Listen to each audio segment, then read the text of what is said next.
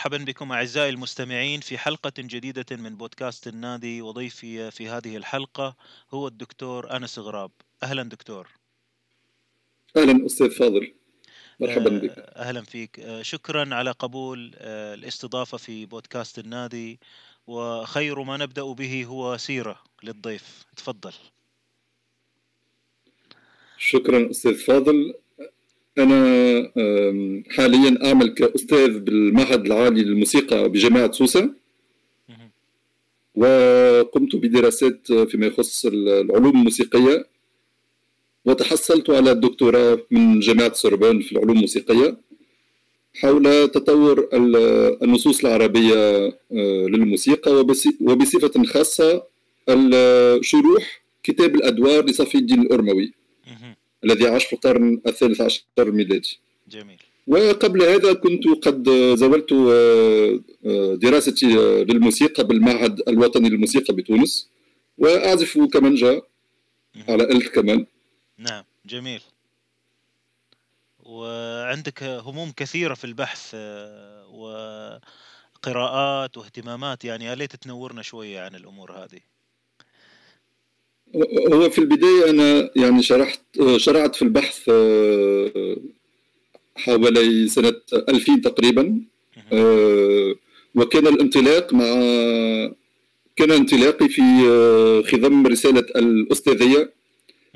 وكانت كنت أود الإجابة عن سؤال أساسي. لماذا لدينا آه، أرباع أبعاد بالموسيقى الشرقية؟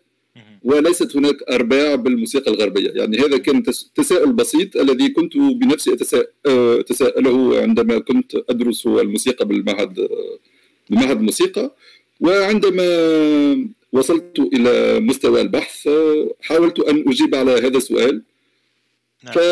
آه، فوجدت نفسي في رحلة بين النصوص نعم. انطلاقا من النصوص الإغريقية اليونانية والقرن الخامس قبل الميلاد مع بيثاغوراس. نعم. حتى مؤتمر القاهرة لفهم ما حصل في تلك الفترة. جميل. فاضطررت إلى إلى الاطلاع والبحث عن هذه النقطة بالذات في كل النصوص العربية. جميل. جميل. طيب أين نجد ما تكتب دكتور؟ الآن مثلا المستمع وده يشوف شغلك وده يشوف بحثك وإجاباتك على مثل هذه الأسئلة. ملخص البحوث التي قمت بها هي موجودة على أه، موقعي أنس تي إن حيث يمكن للمستمع أن يجد يعني أطروحة الدكتوراه وهي مختصة في كما قلت قراءات صفي الدين الأرموي وأيضا بعض المقالات خاصة مقال كتبته سنة 2005 حول النظرة الغربية للأبعاد والمسافات في الموسيقى العربية. نعم. لأنه هناك كان كان منطلق يعني فكرة ال 24 وقبل فكرة ال 24 بعد يعني الحديث عن أثلاث الأبعاد. واختلاف القراءات الغربية للابعاد الموسيقية المستعملة في الوطن العربي. لأن لأن الرحاله وقراء والمطلعين المستشرقين لم يتعرضوا إلى جميع النصوص وإلى جميع الثقافات العربية. فكانت لهم أوجه نظر مختلفة. وكانت كانت هذه دراسة يعني مهمة حسب رأيي لفهم آه، لماذا كل هذا التعدد يعني في لفهم الأسباب التي جعلت مؤتمر القاهرة يدرس بصفة خاصة مسألة السلم الموسيقي. يعني التشبث بمسألة السلم الموسيقي له تاريخ وهو يعود إلى نظرة المستشرقين إلى العالم العربي الإسلامي فيما يخص المسافات الموسيقية. جميل جدا. وأيضا عدد أخرى يمكن للمستمع أيضا أن يجد مقالات أخرى لي حول الكندي مثلا. وعلاقة نصوص الكندي بالنصوص الإغريقية لأن الكندي هو أحد نصوص الكندي هي أقدم من أقدم النصوص العربية حول الموسيقى ومنطلق منطلقه في الحديث في هذا المجال هي النصوص الإغريقية. يعني علينا أن نفهم العلاقة بين النصوص الإغريقية والنصوص العربية لفهم النصوص العربية في الفترة العباسية. جميل جدا. راح نشوف إن شاء الله الكتابات والمقالات وأكيد عندنا موعد جديد مع الدكتور أنس في موضوع السلم أو الموضوعات المطروقة هذه في حلقات مستقلة. آه، دكتور خلينا نتوقف في حلقتنا اليوم عن المخطوطات الموسيقية المتوفرة. إيش أقدم المصادر الموجودة بالنسبة للمخطوطات الموجودة بين أيدينا اليوم؟ المخطوطات مجال المخطوطات هو مجال شاسع لأن المخطوطات منها القديم ومنها الحديث. آه، جل المخطوطات التي لدينا آه، ليست مخطوطات أصلية يعني من كاتبها. عادة لا نجد المخطوطات آه، مثلا النصوص نصوص القرن التاسع نصوص الكندي ليست لدينا مخطوطات أصلية تعود إلى تلك الفترة. نعم. فهي كلها مخطوطات تعود إلى القرن الثالث عشر أو القرن الخامس عشر أو السابع عشر. وليست لدينا مخطوطات يعني أصلية من من بداية الفترة العباسية. ثم أيضا لدينا نسخ حديثة في بداية القرن العشرين أو القرن التاسع عشر. وهذه المخطوطات آه، متفرقة بين أرجاء العالم بين المكتبات آه، بأوروبا ومختلف المكتبات بالدول العربية. وشرع المستشرقون منذ القرن السابع السابع عشر والتاسع عشر بصفة خاصة بجرد المخطوطات العربية والتخصص شيئا فشيئا في آه، مخطوطات الموسيقية. يعني عدد من الباحثين اهتموا بصفة خاصة بالمخطوطات الموسيقية نعم. المتواجدة بمكتباتهم الغربية. ثم في خلال القرن العشرين أصبح العالم العربي بتطوير مكتباته إلى وبتعميم آه، دراسة العلوم الموسيقية يهتم شيئا فشيئا بتلك المخطوطات الموسيقية. جميل. طيب إيش أسماء بطبيعة الحال أنا أسماء النصوص يعني. إيه بطبيعة الحال المخطوطات هي نسخ من النصوص يعني مثلا كتاب الموسيقى الكبير للفارابي لدينا منه ربما عدد معين من المخطوطات وأكثر نص تم تم نسخه تاريخيا هو كتاب الأدوار لصفي الدين الأرموي. لدينا تقريبا 20 20 نسخة أو 20 نسخة أو أكثر من هذا من هذا النص. يعني كل المخطوطات هي آه، نسخ من نصوص معينة. هدفنا هو فهم ما كتب ما تم كتابته باللغة العربية من النصوص. نعم. ومن كل نص لدينا العديد من النسخ. بطبيعة الحال مجال تحقيق المخطوطات هو محاولات لإيجاد النص كما كتبه كما فكر فيه المؤلف. نعم. وما كما تخيله المؤلف مع مختلف ال ال الاختلافات التي نجدها يعني من أخطاء في, في النقل أو في آه، نقل أجزاء فقط من النصوص. مثلا كتاب الموسيقى الكبير للفارابي هو كتاب ضخم. لدينا العديد من الأجزاء فقط من الكتاب. وليست وليس الكتاب آه، بصفة كاملة. آه. يعني القليل من عندما نرى من قرأ هذا النص ومن كتب عنه ومن ذكره نجد أنه آه، كتاب معقد لأنه ضخم في الحجم ولأنه أيضا فهمه آه، مرتبط بفهم ما جرى في الفترة في الحضارة الإغريقية يعني حول المسافات. وحول وهو نص أعتبره مثلا كتاب الموسيقى الكبير للفارابي من أهم النصوص العالمية على الإطلاق فيما يخص الموسيقى. وهو يهم ليس فقط الثقافة العربية وإنما الثقافة العالمية لأنه جزء أساسي من تطور النظريات وتطور فهمنا للموسيقى وما هي الموسيقى وعلاقة الموسيقى بالرياضيات. نعم. هذا مثال يعني من النصوص الأساسية.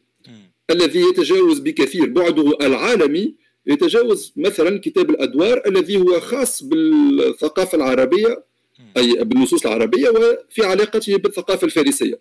يعني يتحدث أكثر على الجانب العملي الجانب الخاص بالثقافة الفارسية في البغدادية الفارسية في تلك الفترة في القرن الثالث عشر في حين أن كتاب الموسيقى الكبير للفارابي هو كتاب علمي. وبه بدايات ما يمكن أن نسميه اليوم بال acoustique acoustics.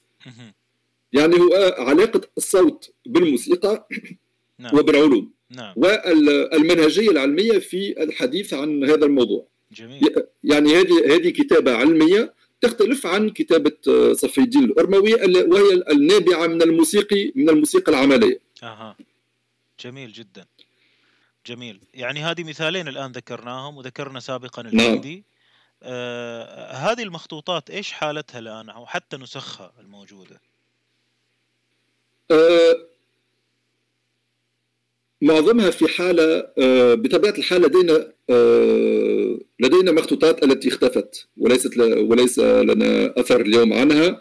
هذه المخطوطات وهذه النصوص مذكورة مثلا عدد عدد منها مذكور بكتاب الفهرست لابن النديم وهو أحد أقدم الفهارس فهارس المكتبات. وهو فهرس كان في في بغداد في تلك الفترة.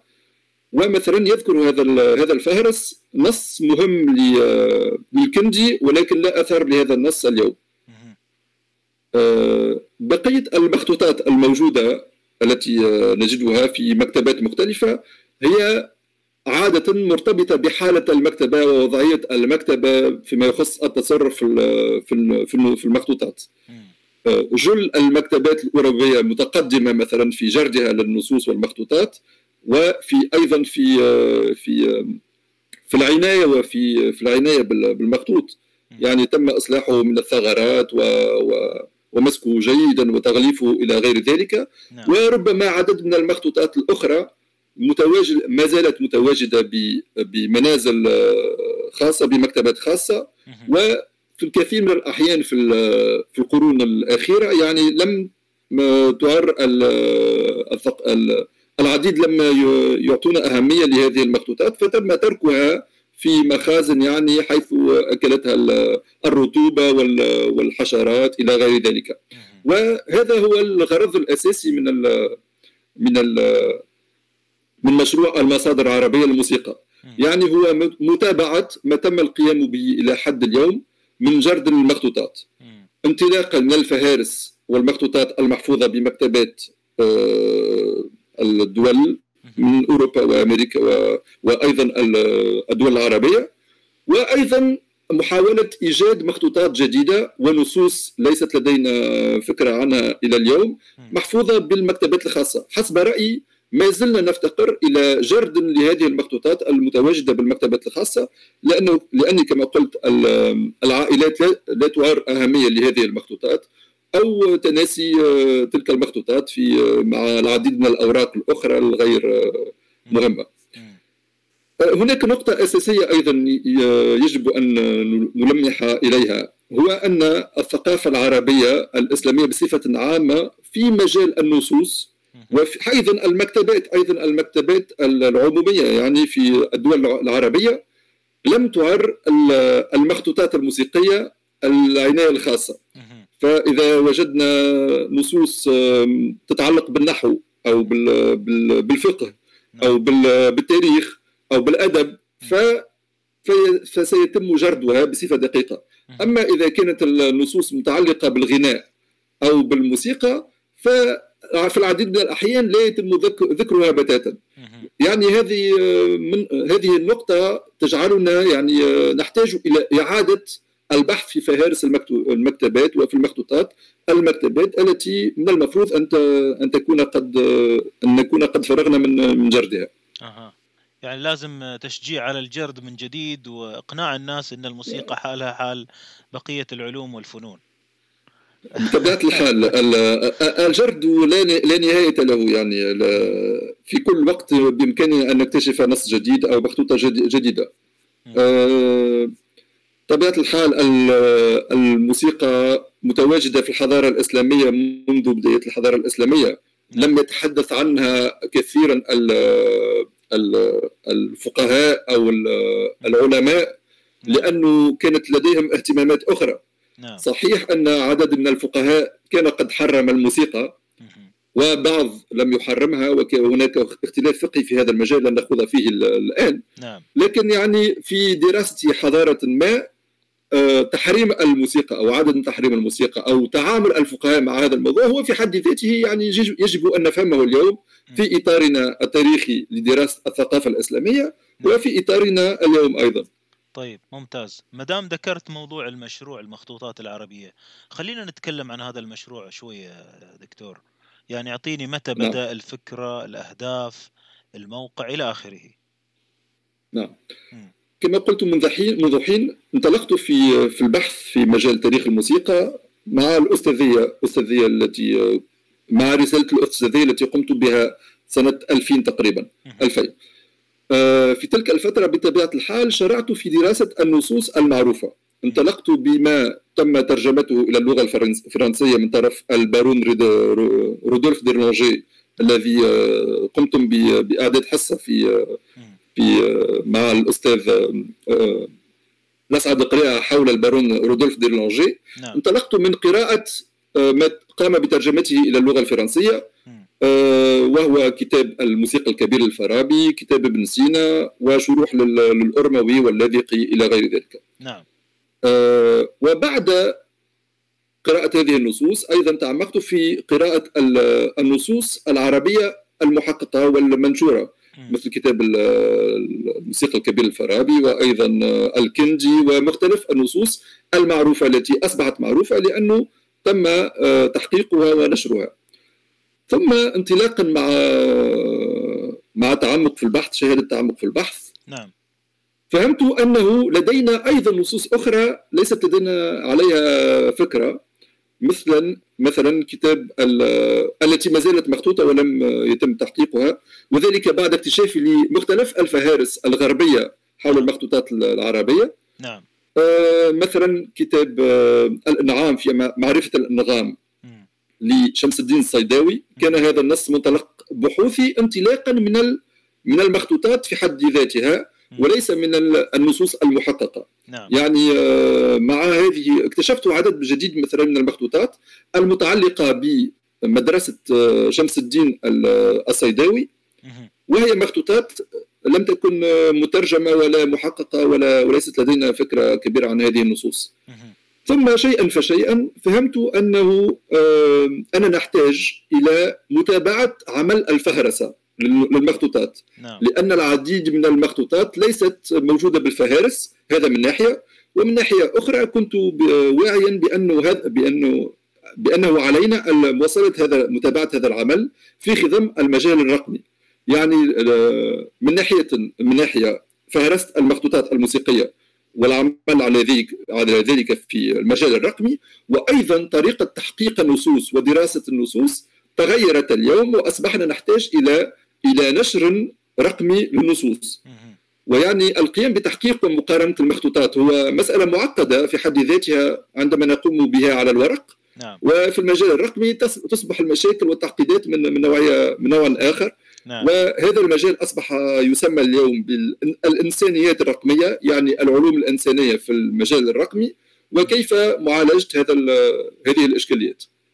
ومن هنا انطلقنا انطلقت أيضا يعني من منذ بداية البحث في أطروحة الدكتوراه بهذا المشروع والذي كنت أرغب من خلاله في متابعة فهرسه المخطوطات والتفكير في الإشكاليات المرتبطة بالتحقيق الرقمي.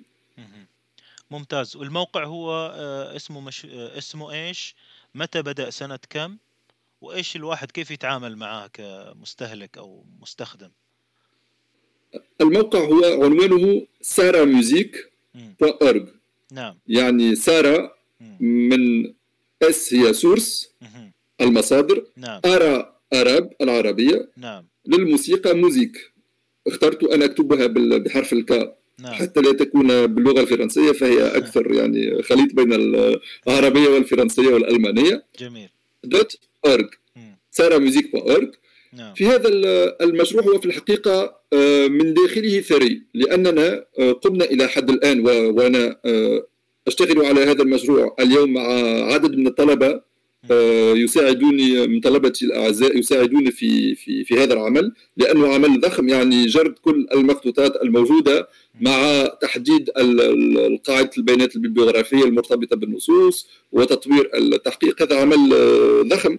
أنا رغبتي هو آه، الشروع في هذا المشروع ثم آه، جلب أكثر ما يمكن من الباحثين لمواصلة العمل جميل. وتجميع الجهود يعني خاصة بالتكنولوجيات الحديثة والإمكانيات المتاحة اليوم. نحن بصدد الحديث والحوار بين بلدان مختلفة في مواقع جغرافية بعيدة. نعم. وأيضا العمل الجماعي هذا النوع من العمل الجماعي يمكننا من تطوير آه، بحوثنا في في هذا المجال. نعم.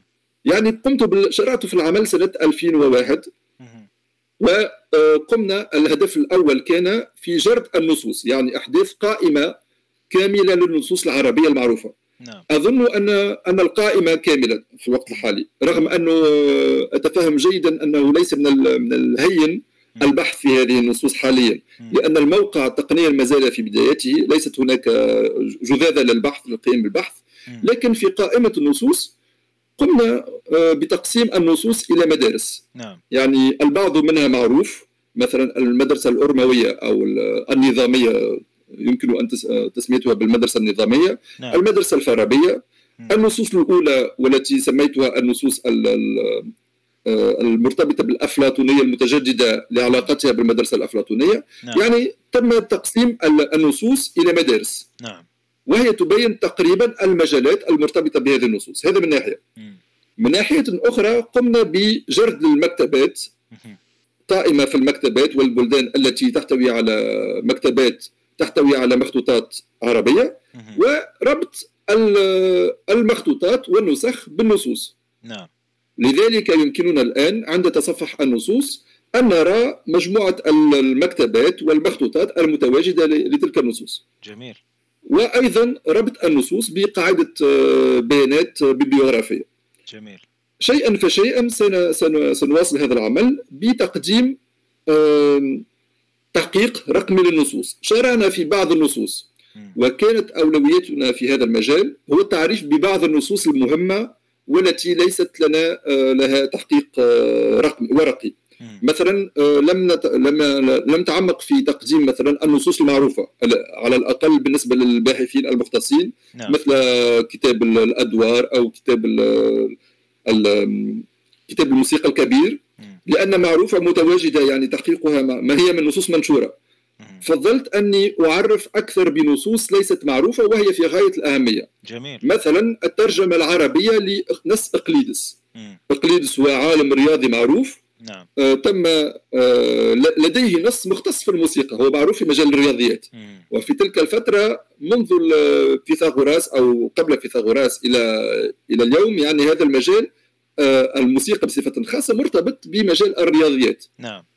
وفي آه، هذا المجال إقليدس هو عالم في الرياضيات كتب نصا حول الموسيقى وتم آه، تمت ترجمة هذا النص إلى العربية. استعمله دون شك الفارابي وأيضا آم آم آم عدد من ابن قرة ثابت ابن قرة المعروف في مجال آه، علم الفلك ولكن لديهم أيضا آه، نصوص حول الموسيقى. هذه النصوص ليست معروفة ولم يتم نشرها ففضلت أن أعرف بتلك النصوص. يعني ثابت بن قرة آه، إقليدس هذه النصوص التي آه، مهمة خاصة في بدايات الفترة العباسية. وليست معروفة. وشيئا فشيئا سنواصل تعريفنا. أيضا آه، المعلومات التي لدينا حاليا حول النصوص المعروفة سنقدمها شيئا فشيئا. لكن الأولويات في تعريف النصوص الغير معروفة والمهم. جميل دكتور. طيب الآن الجهد هذا الكبير إيش راح يفيدنا؟ يعني الاستفادة خلينا ناخذها مثلا على الصعيد التوثيقي الصعيد العملي العزفي مثلا أو اللحني. أو من ناحية تجديد لموسيقانا اليوم اللي كثير من الناس ما عنده ثقة حتى في موسيقاه وهويته. نعم. طبيعة الحال المهم في هذا العمل هو فهم التاريخ. لا نفهم هويتنا ولا نفهم أنفسنا ولا نفهم مستق... ولا يمكننا أن نفكر في مستقبلنا في مستقبلنا دون فهم ماضينا. نعم. هذا يعني منطلق في في كل المجالات وأيضا في مجال الموسيقى. النصوص مختلفة يعني في اتجاهاتها هناك النصوص المرتبطة بالعلوم النصوص التي تفكر في في العمل الموسيقى العملية النصوص التي تفكر في علاقة الموسيقى بالطب وهو أيضا مجال متواجد إلى اليوم. صحيح. آه، النصوص النظرية البحتة التي تنظر في السلالم وفي النغمات وفي الطبوع. بطبيعة الحال خلال القرن العشرين أصبحنا نتحدث عن الموسيقى العربية. وأنا في دروسي حول تاريخ الموسيقى آه، أبين أهم نقطة أول نقطة أساسية هي علينا أن نفرق بين الموسيقى العربية ودراسة التاريخ من النصوص العربية. نعم. لأن الموسيقى العربية هو مفهوم عصري. نعم. الثقافة العربية هي قديمة بطبيعة الحال. والنصوص قديمة. لكن النظرة التي لدينا آه، التي يحملها مفهوم الموسيقى العربية هي نظرة حديثة. نعم. وتم فيها اختزال العديد من الثقافات العربية في رؤية معينة أحدثها المستشرقون وخاصة البارون رودولف ديلونجي آه، وتم تم تم جلبها إلى اللغة العربية خاصة مع مع انعقاد مؤتمر الموسيقى العربية. يعني خلال المؤتمر كان كان هناك تساؤل من أين اتى لنا مصطلح الموسيقى العربية ونحن نتحدث عن الموسيقى الشرقية. وكان مصطلح غريب يعني للعديد من الأشخاص. نعم. ف آه، ومن بين التساؤلات في تلك الفترة بطبيعة الحال وهي تساؤلات إلى اليوم مستمرة إلى اليوم نعم. كيف سنطور في هذه الموسيقى العربية في هذا التراث الثقافي؟ جميل. من ناحية وأيضا بطبيعة الحال السؤال الأساسي في تلك الفترة هو ما هو سلم الموسيقى العربية؟ لا يمكن آه، الإجابة عن هذا السؤال دون التمعن في قراءة النصوص القديمة بطبيعة الحال نعم. يعني النصوص القديمة فهمها من ناحية تاريخية وفهم فهم فهم العلاقة بين النظرية والتطبيق أيضا هو أساسي لفهم إشكاليات السلم لن نخوض في هذا الموضوع الآن لأنه موضوع طويل ويحتاج يحتاج إلى عديد الوقت أيه. نعم. نعم لكن الإجابة عن السؤال ماذا تفيدنا هذه النصوص اليوم أنا شخصيا أفادني الكثير والكثير نص ذكرته منذ حين وأعيد التفكير فيه. هو وأعيد ذكره هو نص آه، الفارابي كتاب الموسيقى الكبير للفارابي. هذا هذا النص بالنسبة لي يساعدنا كثيرا في تطوير الموسيقى.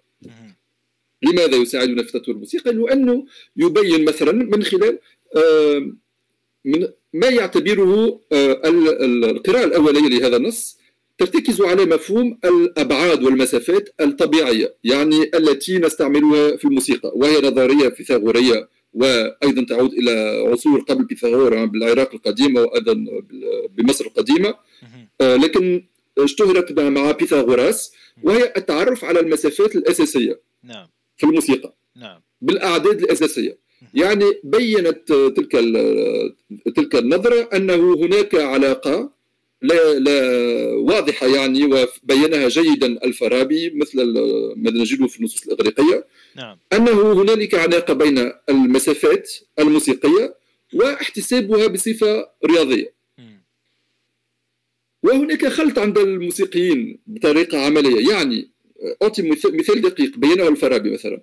عندما نأخذ على عنق العود نعم. مسافة يعني معينة. آه، أقول آه، ثلاثة سنتيمتر. آه، ثلاثة سنتيمتر بين مطلق الوتر وأحد الأصابع. نعم. المسافة هي ثلاثة سنتيمتر. نعم. ثلاثة سنتيمترات. نعم. وعندما ننصف نأخذ نصف تلك المسافة يعني نصف الهندسي للمسافة. نعم. هذه هذا النصف الهندسي لا يحدث لدينا أنصاف بعض نصفي بعض متساويين نعم. هذه النقطة هي التي حاول الفارابي أن يبينها من النقطة الجوهرية التي حاول أن يبينها الفارابي من خلال آه، كتابه جميل. وأنا وأنا بنفسي عندما كنت آه، تلميذا يعني آه، بالمعهد الموسيقى وأعزف على آلة الكمنجة تساءلت عن موقع ربوع البعد نعم. يعني كان في ذهني أن ربوع البعد بين ري ومي مثلا بين الدوكا والسيكا ربع البعد يعني أن ناخذ أن نأخذ المسافة بين الري والمي الطبيعية. إيه. ونجزئ تلك المسافة الهندسية إلى أربع أربعة آه، أجزاء وننقص ربع ربع مسافة. نعم. تلك كانت الفكرة السائدة بالنسبة لي. لكن لكن عندما عندما نقرأ آه، نص نص الفارابي نعم. نفهم أنه قدم يعني البرهان الرياضي أن تلك ذلك تفكير خاطئ هو تفكير خاطئ. نعم. لأن تقسيم الهندسي لا يتناسب مع بصفة مباشرة مع التقسيم السمعي. أها. جميل. انطلاقا من تلك البراهين الرياضية ومن منطلق ما هي المسافات الطبيعية والتي تلائم السمع يعني بصفة طبيعية بين إمكانية إحداث سلالم موسيقية الأجناس المختلفة والمتفرقة واحتسابها بصفة رياضية. بطبيعة الحال هذا العمل الآلي والمنهجي في احتساب الأجناس هو عمل غير غير, غير طبيعي. وهو ليست له علاقة مباشرة بالموسيقى العملية. لكن هو كان على وعي بذلك الفارابي كان على وعي بذلك وابن سينا أيضا والهدف لم يكن الهدف هو جرد ما كان مستعملا في الموسيقى العملية يعني في ثقافته. وإنما كان الهدف في في إحداث العلاقة بين الاحتساب الرياضي وما كان متواجدا أو ما يمكن أيضا إحداثه انطلاقا من ما آه، يمكننا أن نعتبره كمسافات آه، آه، طبيعية. جميل جميل جدا. ومن هنا يعني قدم الفارابي منهجية لإحداث سلالة موسيقية نحن في في فيما فيما نستعمله اليوم لا نستعمل إلا عدد ضئيل من هذه الأجناس. يعني هو بين لنا كيف يمكننا تطوير الموسيقى بأحداث أجناس أخرى. اذا المقامات المشرقية هي تستعمل أجناس.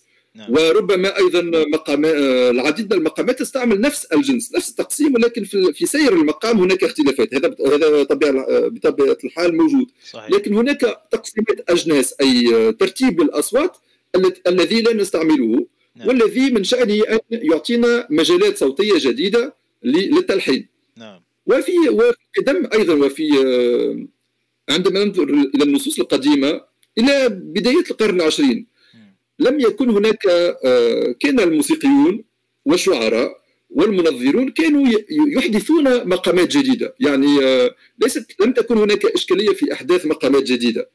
و بإعطاء صورة يعني آه، محدودة للموسيقى العربية في عدد معين من المقامات قمنا بتحديد المقامات ولم يعد لم تعد هناك إمكانية لأحداث مقامات جديدة. في حين أنه في الماضي كانت المقامات وعددها كان عدد مفتوح يعني بإمكاننا أحداث مقامات جديدة بأحداث نوعية جديدة من من سير اللحني ويعطينا ذلك حسب الثقافات وما يعجب المستمعين أنواع جديدة من المقامات. لم تكن هناك إشكالية في ذلك نعم. إلا أن المنطلق المعاصر حدد لنا عدد المقامات و ولم يعطينا هذه الإمكانية. هذا من ناحية يعني المجال المقامي. بطبيعة الحال عندما نتعمق في دراسة النصوص القديمة وفي منهجية منهجية الفارابي مثلا ليس هناك حدود للفكر أو للإبداع أو للعلم أو للمعرفة. يعني سنبحث عن العلم أينما كان. نعم. وبطبيعة الحال نعلم جيدا أن الموسيقى تطورت. هناك تطور موسيقي. فهمه الغربيون في خلال القرن التاسع عشر. أن الموسيقى العربية اختصت بالمجال البوليفوني. المجال البوليفوني هو ليس ليس مجال يعني في قطيعه مع المجال المقامي. هو تواصل للمجال المقامي. تواصل في ثقافة معينة بصفة معينة. يمكننا أنا مقتنع ان هذه الفكرة بطبيعة الحال تم طرحها في مؤتمر القاهرة إلى غير ذلك وهي مطروحة اليوم. نعم. آه طرحها في علاقة يعني المقامات وتطوير المقامات من المجال اللحني فقط إلى مجال بوليفوني هذا ممكن هذا ممكن لكن هناك العديد من ال من ال من المجالات التي يجب أن ناخذها بعين الاعتبار. الموضوع ليس مرتبط فقط بتطبيق النظريات البوليفونية على الموسيقى العربية كما هي. نعم. الموضوع مرتبط بما هي الموسيقى وما هو التقبل الموسيقي كلغة؟ يعني عندما آه، تستمع إلى لغة ليست لديك معرفة يعني عن تلك اللغة آه، تسمعها لأول مرة بطبيعة الحال لن تفهم شيئا. لكن شيئا فشيئا إذا استمعت إلى موسيقى آه، فيها نوع من التغيير الجديد يعني. في أول وهلة سيزعجك ذلك التغيير وذلك المجال. لأنك لم لأنه لا يدخل لا يدخل ضمن ثقافتك وعاداتك في الاستماع للموسيقى. لكن شيئا فشيئا سيصبح تصبح تلك اللغة لغة متمكنة نتمكن منها يعني ويمكن إدماجها شيئا فشيئا في ثقافة موسيقية جديدة. ليست هي الثقافة المقامية المستعملة في بداية القرن العشرين أو القرن التاسع عشر والتي آه، نحدث آه، يعني المرتبطة بما نسميه الموسيقى العربية لكن هي موسيقى تواصل يعني للموسيقى باستعمال المقامات المشرقية في سياق آه، آخر. بطبيعة الحال الأمثلة في الموسيقى العربية خلال القرن العشرين متعددة يعني بين الأخوان الرحباني والعديد من الأمثلة في في استعمال البوليفونيا والكتابات المتعددة الأصوات مع الموسيقى العربية هذا لم يعد إشكال نعم. ما يبقى ما يبقى آه، آه، اشكالا اليوم هو فهم المعمق يعني في المجال العالم العربي الفهم المعمق في استعمال البوليفونيا مع الأصوات أصوات الأجناس المقامية العربية نعم. وعلاقة علاقة ذلك بالسمع من الناحية البسيكو اكوستيك الأكوستيكية والبسيكو اكوستيكيه يعني في هذا المجال ليست هناك لم أقرأ إلى حد الآن يعني بحوث تتعمق في هذا المجال. جميل. الذي هو مهم مهم. وحسب رأيي الأمثلة عديدة يعني في تاريخ الموسيقى هو أن الموسيقى العملية عادة تسبق النظرية. وفهم النظري لما تم لما حدث يعني في في الموسيقى. وأظن انه الموسيقى ستتطور. يعني الموسيقى في العالم العربي هي ما دام الموسيقى حية فهي دائما تتطور. هذا ما فيه شك. صحيح. أه ستتقبل أكثر أكثر فأكثر البوليفونيا. والنظريات المرتبطة في تلك التقنيات تقنيات الكتابة الحديثة ستظهر آه، شيئا فشيئا في علاقتها بالعلم وفي علاقتها بالبسيكواكوستكس إلى غير ذلك. نعم. يعني خذ في مجالات عديدة لكن لا, لا بالعكس أنت أجبت بشكل جيد آه، دكتور وبصراحة يعني هي هي فكرة وضع الحدود. إحنا وضعنا على أنفسنا حدود وصرنا في زمن طويل اسمه زمن الحدود. حددنا فيه القوالب والمقامات والأجناس والإيقاعات ثم اختصرناها ثم تبرأنا منها أصبحت يعني شيء مخجل. ورحنا إلى طريق يعني ضيق اسمه البوليفوني اللي إحنا شفنا آخرين وحبينا نقلدهم من غير تعمق في الفهم. ومهما كان توسع في البوليفونيا في النهاية هذا جزء من موسيقى أكبر فيها أصوات أكثر. وفيها ابتكارات مفتوحة. يعني ليش نغلق الباب نعم. على أنفسنا ونندب حظنا يعني؟ آه، وهذا الشيء ممكن تجيبه المخطوطات. لكن دكتور يعني آه، مواصلة إلى ملاحظاتك اللي ذكرتها الآن. آه، هل ممكن مثلا إحنا ناخذ شيء من المقطوعات المكتوبة في هذه المخطوطات؟ ومثلا نفذه على الأرض الواقع اليوم؟ هل من السهل إن إحنا نسمع ما كتب؟ نعم. ولأي درجة نثق في هذا الشيء؟ هناك تمييز بين بطبيعة الحال النصوص القديمة مرتبطة بتطور الفكر الإنساني في دراسة الموسيقى.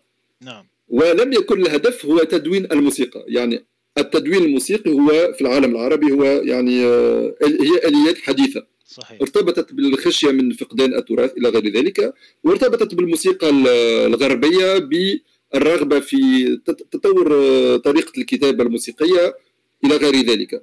يعني النصوص العربية لم تتعلق لم تتطرق بصفة خاصة إلى مجال التدوين الموسيقي.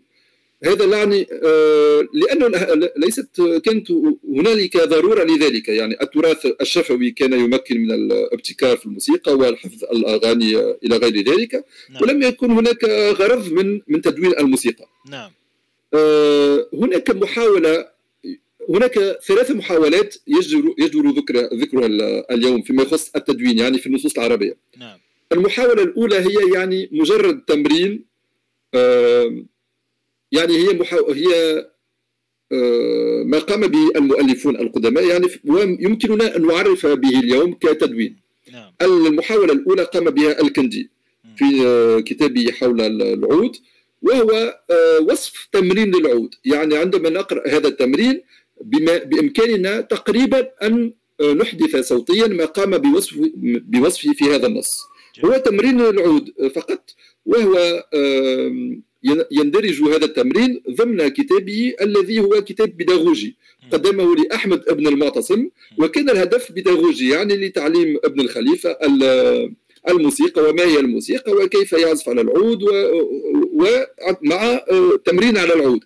يعني هذا التمرين الذي بإمكاننا أن نصوته نصوته اليوم هو تمرين على العود نعم. هذه المحاولة الأولى جميل. هذا الذكر الأول لما يمكننا أن نعبر عنه بتدوين الذكر الثاني لنوعية من التدوين قام بها آه، صفي الدين الأرموي نجدها في صفي الدين الأرموي في كتاب الأدوار في آخر كتاب الأدوار يتحدث عن المباشرة في العمل. يعني كتاب الأدوار يتحدث عن آه، وض... آه، أماكن الدساتين على وتر وعلى مختلف الأدوار والإيقاعات إلى غير ذلك. وفي آخر الكتاب يحدث عن مباشرة العمل. والهدف كان عند الأرموي هو ربط الشعر وبالأنغام.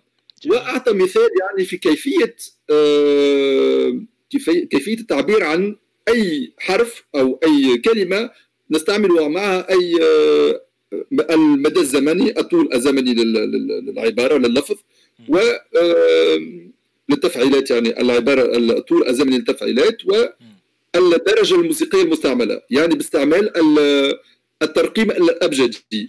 ما نعبر عنه اليوم بترقيم الأبجدي أي أنه لا يعبر عن الدرجات ب دو ري مي فا سول وانما ب A B C D هو نفس الترقيم الابجدي الذي نجده في الأنظمة الانجلو ساكسونيه آه، ألف باء جيم دال وزن حتى ياء إلى غير ذلك. نعم. يعني باستعمال هذا ال هذا ال هذه الحروف الأبجدية. والتفعيلات والشعر يقدم لنا نوعا ما من التدوين الموسيقي. نعم. آه قام آه الدكتور نداء أبو مراد وهو أستاذ بلبنان بإصدار آه اسطوانة وهي محاولة في آه، في إعادة آه، أحداث يعني هذا هذه الموسيقى انطلاقا من من كتاب الأدوار للأرموي.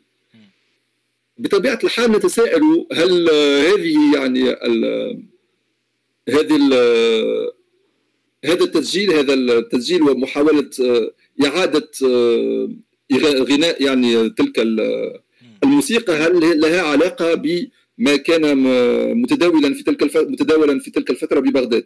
نعم. حسب رأيي بطبيعة الحال الموضوع الموسيقى ليس مرتبطا فقط بالشعر والدرجة والتفعيلات وإنما هناك العديد من ال صحيح. من ال من العوامل من من العوامل الأخرى التي تدخل بعين الأعتبار. مثلا الجرس الموسيقي. الجرس والذي نعبر عنه بتامبر أو تمبرول. نعم. يعني الصوت المستعمل. صوت العود في تلك الفترة يختلف تماما عن صوت العود في هذه الفترة. ليس فقط من ناحية المقاييس مقاييس العود وإنما بصفة خاصة مرتبط بالأوتار المستعملة. نعم. يعني الأوتار من الحرير أو من المصران تختلف اختلافا تاما عن صوت الأوتار آه، البلاستيكية أو التي آه، الحديدية يعني المعاصرة آه، اليوم. صحيح. أظن أن الأوتار المستعملة تغير تماما يعني في في الموسيقى التي نستمع إليها. يعني هذا هذا هو هذه هي الكتابة الثانية التي نعرفها من من خلال النصوص القديمة هي إذا الأرموي قلنا هناك المحاولة الأولى هي الكندي نجدها عند الكندي الأرموي في كتاب الأدواء. وهناك وصف لنوعية من التدوين نجدها آه، في آه، كتاب الأنعام. الأنعام في معرفة الأنغام لشمس الدين الصيداوي هذه المحاولة هي فريدة من نوعها. لم يكن الهدف منها تدوين الموسيقى العملية وإنما هو كان تدوينا لتفهيم للتعريف بالأنغام بالمقامات يعني هو تدوين يعرف به صفي شمس الدين الصيداوي الأنغام الرست والعراق والزيرفكند والأصبهان إلى غير ذلك آه، من من النغمات التي نعبر عنها اليوم بالمقامات. نعم. وما يصفه شمس الدين الصيداوي الدمشقي هو سير النغم يعني سير المقام. بطبيعة الحال هو يذكر ترتيب ترتيب النغمات آه، رست دوكا سيكا جهركا إلى غير ذلك. وما يختص بذكره هو ذكر المسار اللحني. شمس الدين الصيداوي آه، توفي سنة 1506 أي أنه 1506 أي أنه عاش في القرن الخامس عشر دون شك في جهة آه، دمشق صيدا في تلك الجهة يعني في المشرق البحر الأبيض المتوسط. وهو نص فريد من نوعه من هذه الناحية وبه تدوينات يعني جميلة جدا لهذه النغمات.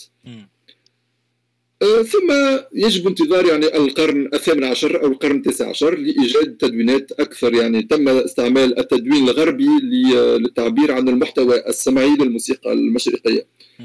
بطبيعة الحال كما قلت وذكرته منذ حين التدوين الموسيقي لم يكن مهما بالنسبة في للنصوص العربية القديمة ولا في لأن التراث الشفوي هو تراث محفوظ. يعني حفظ الموشحات وحفظ الأشعار ذلك آه، هو الأساس. والحفاظ يعني هم ناس معروفون نعرف جيدا يعني حفظ القرآن أو حفظ الموشحات أو أهمية الحفظ عند في الثقافة العربية الإسلامية. الأهمية القصوى هي للحفظ. نعم. يعني هذا هذا أساسي في في الثقافة العربية الإسلامية. الكتابة الكتابة هي هو نوعا ما شيء جديد.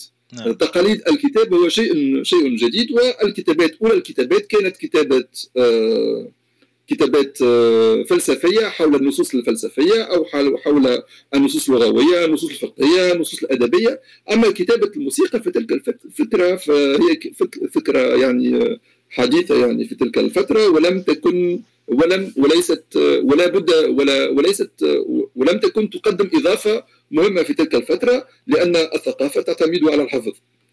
وفي القرن العشرين بطبيعة في الحفظ وهي تقاليد شفاهيه نعم. في القرن العشرين والقرن التاسع عشر أصبح هناك خوف من فقدان التراث وهذا يعني العديد من الجمعيات في العالم العربي منها جمعية الراشدية بتونس آه، تم أحداثها آه، خصيصا للحفاظ عن التراث الموسيقي وما تم اعتماده للحفاظ عن التراث الموسيقي هو التدوين. لأن في تلك الفترة كنا نظن أن التدوين سيحفظ سيمكننا من الحفاظ على الموسيقى. من من الاندثار. نعم. لكن نعلم جيدا اليوم في ال في ال في مجال العلوم الموسيقية أن التدوين الموسيقي لا يحد لا, لا يحفظ يعني التقاليد الموسيقية من الاندثار صحيح. لأن التدوين غير كافي للحفاظ عن المحافظة عن عن ذلك التراث نعم. بطبيعة الحال أصبحنا نعتمد أكثر آه، على آلة أخرى تم استعمالها منذ بداية القرن العشرين وهو التسجيل صحيح. التسجيل يمكننا من المحافظة أكثر على ما نستمع إليه آه، أكثر من يعني من الجانب الموسيقي. من واليوم آه، السمع والصورة هذا بطبيعة الحال. نعم. لكن لكن الموضوع بطبيعة الحال عندما نقوم نحدث اسطوانات مثلا آه، اسطوانات لموشحات لسامي شواء أو ل لكل المغنيين يعني كل الاسطوانات القديمة المعروفة في التي تم تسجيلها في مختلف التسجيلات. الاسطوانات في حد ذاتها لا تحفظ الموسيقى. بطبيعة الحال هي تعطينا فكرة جيدا عن آه، عن المسموع في تلك الفترة. نعم. لكن الموسيقى هو شيء حي. هو ليس شيء نحدثه يعني بتسجيله ونوثقه التوثيق هو يعطينا صورة يعني في فترة من الفترات عن التراث الموسيقي في فترة من الفترات وهو ليس الموسيقى الحية. الموسيقى الحية هي موسيقى تتطور لا يمكن حصرها. لأن التوثيق يعني هي عملية توثيق هي عملية تجميد وعمليه تحت تحنيط. صحيح. التحنيط يتناقض مع الموسيقى لأن هي كاللغة هي شيء حي. إذا لم نعد نستعمل اللغة العربية أو الموسيقى يعني بالالات الوترية أو بالمقامات يعني بأحداث آه، آه، مجالس يعني موسيقى وعروض موسيقية فالموسيقى لم تعد آه، حية. وبما ان بان بما أن هذا الموسيقى هي يعني كائن حي فهي تتطور بطبيعتها يعني تكبر وتختلف وتتطور باختلاف الثقافات واختلاف الفترات واختلاف يعني القرائح وإلى غير ذلك. نعم. يعني معناها دكتور حتى الهولوجرام ما راح يقنعك يعني على كده لازم سفر نعم. عبر الزمن وسفر إلى المستقبل و... يعني هو يمكننا من فهم التاريخ نعم. التوثيق يمكننا من فهم التطور التاريخي. هذا هو الهدف. نعم. لكن آه، هناك فرق بين الموسيقى العملية الحية في آه، في في آنها بالواقع وبين التسجيل والتوثيق صحيح. بس نتوقف وقفة أخيرة في هذا المحور عند شرح الفارابي عندما قال مثلا كيف يحسب المسافات ويبين أن الحساب بالقسمة على اثنين ليست بدقة مثلا الموسيقى المسموعة أنه يحسبها بطريقة أخرى بالنسبة للأكواستيك أو الصوتيات. آه، هل نقدر نستفيد هذا اليوم في إصدار هذا الصوت من خلال شرحه؟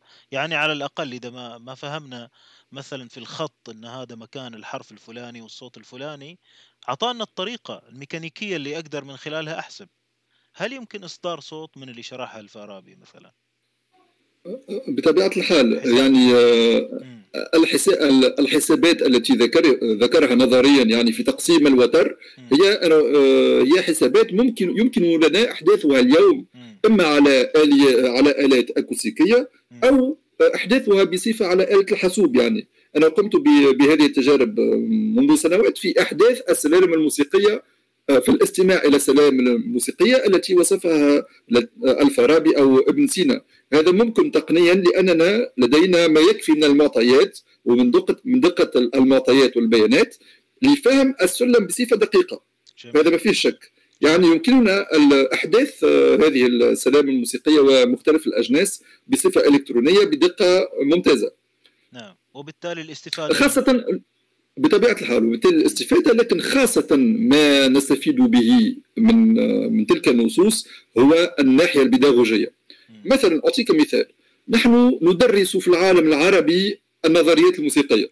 هي مادة أساسية في في العلوم في, في تدريس الموسيقى يعني. نعم. لكن ما نعبر عنه بالنظريات الموسيقية للأسف الشديد هو نظريات هي نظريات يعني من موسيقى عملية ليست في غاية من الدقة. وكتاب الموسيقى الكبير للفارابي هو يجب أن يكون مرجعا اساسيا في النظريات الموسيقية التي ندرسها لأنه يبين بصفة يعني جيدة ما هو ما هي المسافة الموسيقية؟ البعد يعني عندما نتحدث عن مسافة الديوان نعم. أو الخماسية الرباعية الثلاثية. يعني هذه ألفاظ عامة في النظريات المستعملة حاليا. وهي وهي تم تفسيرها بدقة عند الفارابي عند عندما نستعمل منهجية الفارابي أو ابن سينا هي يعني آه يتم تعريفه بها بصفة دقيقة وبصفة علمية. وبالتالي نحدث نظريات موسيقية مبنية على أسس علمية واعية بالعلاقة بين النظريات والرياضيات النظريات الموسيقية والرياضيات وأيضا واعية بين النظري والسمعي والعملي وتطوير هذه النظريات. يعني آه، أعتبر أن المعرفة النظرية التي كانت موجودة عند الفارابي تتجاوز المعرفة الموجودة النظرية الموجودة عند جل الطلبة آه، في يومنا هذا. هذا شيء غريب يعني. عندما اكتشفت النص وفهمت أنه كان متقدم جدا في فهمه للنظريات يعني. والمنهجية التي يتبعها الفارابي هي المنهجية التي يجب أن يجب أن تعمم في تدريسنا للنظريات الموسيقية اليوم. وخاصة ربما نص الفارابي هو نص آه، كبير ومعقد لأنه آه، نفهم من أسلوبه من أسلوبه أنه أسلوب باحث. نعم. باحث ولوع بالفكر وبالفلسفة وبفهم العلاقة بين الموسيقى والرياضيات. نص ابن سينا هو نص دقيق جدا. هو ملخص لما قاله الفارابي وهو حسب رأيي أحسن منطلق بيداغوجي. هو آه، النص جوامع علم الموسيقى لابن سينا وهو مقتبس من كتاب الشفاء. نعم. هذا الكتاب الفلسفي الذي يبين فيه آه، ابن سينا أن الشفاء قبل كل شيء هو شفاء فكري قبل أن يكون شفاء طبي نعم. وفي هذا الشفاء الفكري الذي نحتاج إليه خاصة في يومنا هذا نعم. يعني من من ركائزه هو فهم الموسيقى وعلى علاقتها بالرياضيات إلى غير ذلك نعم جميل آه، طيب دكتور آه، هل من خلال اطلاعك مثلا خلينا نقول هل هناك مثلا محاولة للحفاظ على دقة الفارابي مثلا وابن سينا في صياغته بصيغة آه، زي المقدمة أو زي التلخيص العملي الواقعي المعاصر هل هذا الشيء صار اليوم؟ ما فهمت السؤال لو يمكن هل صار في تفريغ للمحتوى العلمي أو العملي اللي ذكره الفارابي وابن سينا في صيغة عصرية اليوم؟ جل ما قرأته حول الفارابي في يعني في النصوص المعاصرة في نصوص القرن العشرين لا يفهم الفارابي آه، بكل تواضع يعني العديد من هناك العديد من من اللبس في قراءة الفارابي نعم. العديد من النصوص التي تتحدث عن النص الفارابي مثلا تتحدث عن الجزء الثاني من كتاب الفارابي. آه كتاب الفارابي فيه جزئين أساسيين. الجزء الأول متعلق هنالك المقدمة وهي مقدمة أساسية. ثم الجانب المرتبط بالاحتساب المسافات بصفة رياضية. ثم الجزء الثالث آه، هو خاص بالآلات الموسيقية. العديد من القراءات المعاصرة للفارابي تختصره وتختزله في وصفه للآلات الموسيقية وفي وصفه لآلة العود. وهذه قراءة خاطئة تماما لنص الفارابي. الهدف الأساسي وقاله هذا الفارابي يعني هناك آه، بالنسبة للفارابي هو الربط بين الرياضيات والآلات العملية. هو وليس قراءة الآلات أو درجة وسط زلزل. يعني الكثير من ما نقول على ما قيل عن الفارابي يختزله في موضع وسط زلزل على آلة العود. ويعتبر أن ذلك الموضع هو الموضع الأساسي لوسط زلزل وهو الموضع الذي نفسر نفسر نفسر به تواجد ربع البعد في الموسيقى العربية. هذه القراءة المختزلة لقراءة لكتاب الموسيقى الكبير للفارابي هي قراءة خاطئة. يعني لا يمكن اختزال الفارابي في الجزء الخاص بالعود وفي وسط زلزل واعتبار أن تلك الوسطى هي ربع البعد بعد المستعمل اليوم في آه، في الموسيقى العربية. الموضوع آه، أكثر موضوع الثلاث أرباع يعني في الموسيقى العربية أو موضوع وسط زلزل هو معقد أكثر من هذا يعني. وإذا إذا اختزلنا اختزلنا كتاب الفارابي في هذه النقطة فإننا نمر آه، جانبا من الهدف الأساسي من من كتاب ضيع. الفارابي من ما من من من من, من, من الشيء الذي أراد أن يبينه الفارابي وهو علاقة الموسيقى بالرياضيات. هذا الجانب الأساسي.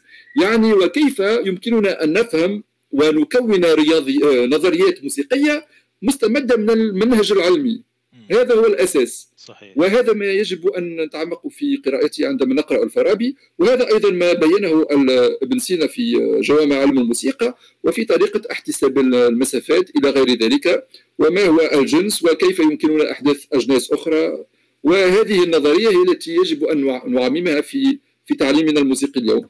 تمام. يعني معناها ننصح المستمعين بالدخول من الباب. ارجعوا إلى الفارابي وارجعوا إلى ابن سينا واقرأوا المخطوطات وأنتم تعرفوا عربي واستعينوا بما تستطيعون بالضبط يعني عندما قمت بهذه التجربة في بداية يعني أطروحة في بداية بحوثي لم تكن تجربة سهلة. هذا واضح لأني لأن ذلك تلك المنهجية الموجودة عند ابن سينا والفارابي تبعد تماما عن عن عن المنهجيه التي آه، نستعملها اليوم في قراءة الموسيقى يعني نعم. هذا واضح من انه الموضوع صعب في البداية وهو آه، وهو مثابة رحلة من عالم عالمنا اليوم إلى عالم المريخ أو عالم آخر يعني يجب قراءته من جديد و و...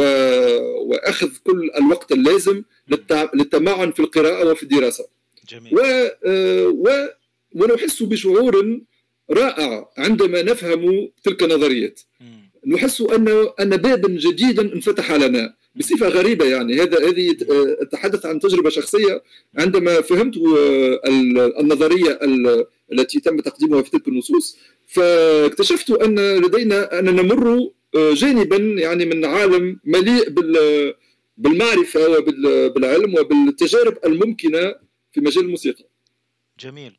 آه، هل ممكن أن نستشف مثلا تجربة في المخطوطات لشيء من آه، مثلا ال method؟ هل في شيء قريب من ال method في المخطوطات؟ أو يمكن الاستفادة منه في صناعة method لآلة معينة أو غناء أو آه، فكرة ال method هي الفكرة هو هو التمرين الذي نجده عند الكندي الذي ذكرته منذ حين. يعني النصوص جل النصوص لم تتعمق في فكرة تعليم الآلة الموسيقية. ما نقصد به اليوم method آه، method آه، يعني لتدريس آلة موسيقية.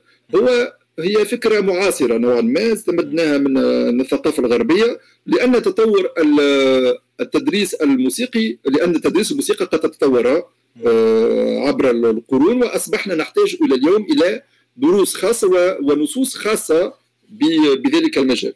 هذا المجال لم يكن متواجدا في النصوص العربية القديمة.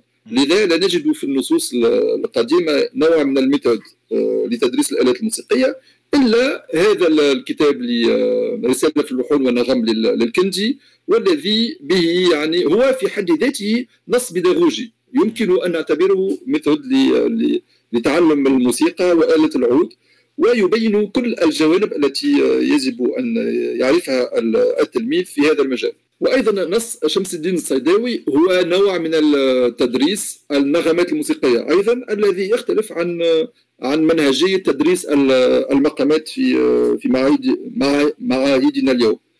يعني تغيير المنهجيات الاطلاع على منهجيات مختلفة هو إثراء يعني جيد بالنسبة لنا. يجب أن نتعرف عن المناهج الغربية المستعملة في تدريس الآلات وفي تدريس النظريات وأيضا المناهج المختلفة التي نجدها عند الفارابي نظرة الكنجي التي تختلف تماما عن عن نظرة الفارابي لأنه له بعد فلسفي آخر. ونظرة الأرموي نظرة مختلفة ونظرة شمس الدين الصيداوي. يعني هذه كل كل كلها مدارس مختلفة وكل مدرسة تقدم لنا آه، جانب من الموسيقى. الموسيقى هو موضوع متشعب ومعقد و وفي كل هذه النظرات المختلفة آه، تعطينا رؤية أعم وأشمل للموسيقى. نظرة آه، أيضا الموسيقيين الغربيين باخ موزارت كلها نظرات مختلفة في تعامل مع الموسيقى وكلها تختص بجانب فقط من الموسيقى وبطبيعة الحال أبرز الملحنين والموسيقيين هم من كانت لهم ثقافة موسيقية واسعة لتقديم يعني معزوفات أو ألحان آه، تشمل العديد من الجوانب منها الإيقاعية واللحنية والشعرية والجمالية والجراسية. يعني هذه هذا هو الإبداع الموسيقي الذي الذي يمكن آه، اعتباره بطبيعة الحال إبداعا فعليا وهو الذي يمس من جوانب متعددة من من الموسيقى. أما بقية التجارب التي تختص بجزء فقط هي عبارة على تمارين. يمكن أحداث يعني مقطوعات تختص بالجانب الإيقاعي فقط. تتعمق في دراسة أحد الجوانب الإيقاعية. هي هي تمارين موجودة كثيرا في تلحين الموسيقى الغربية يعني. المدارس الغربية عندها القيام بالتلحين الموسيقي تقوم بتمارين. تمارين في التلحين. وتلك التمارين في التلحين تختص بجانب فقط. يعني مثلا الجانب اللحني الجانب الإيقاعي الجانب الجرسي الجانب الشكل يعني القالب الموسيقي.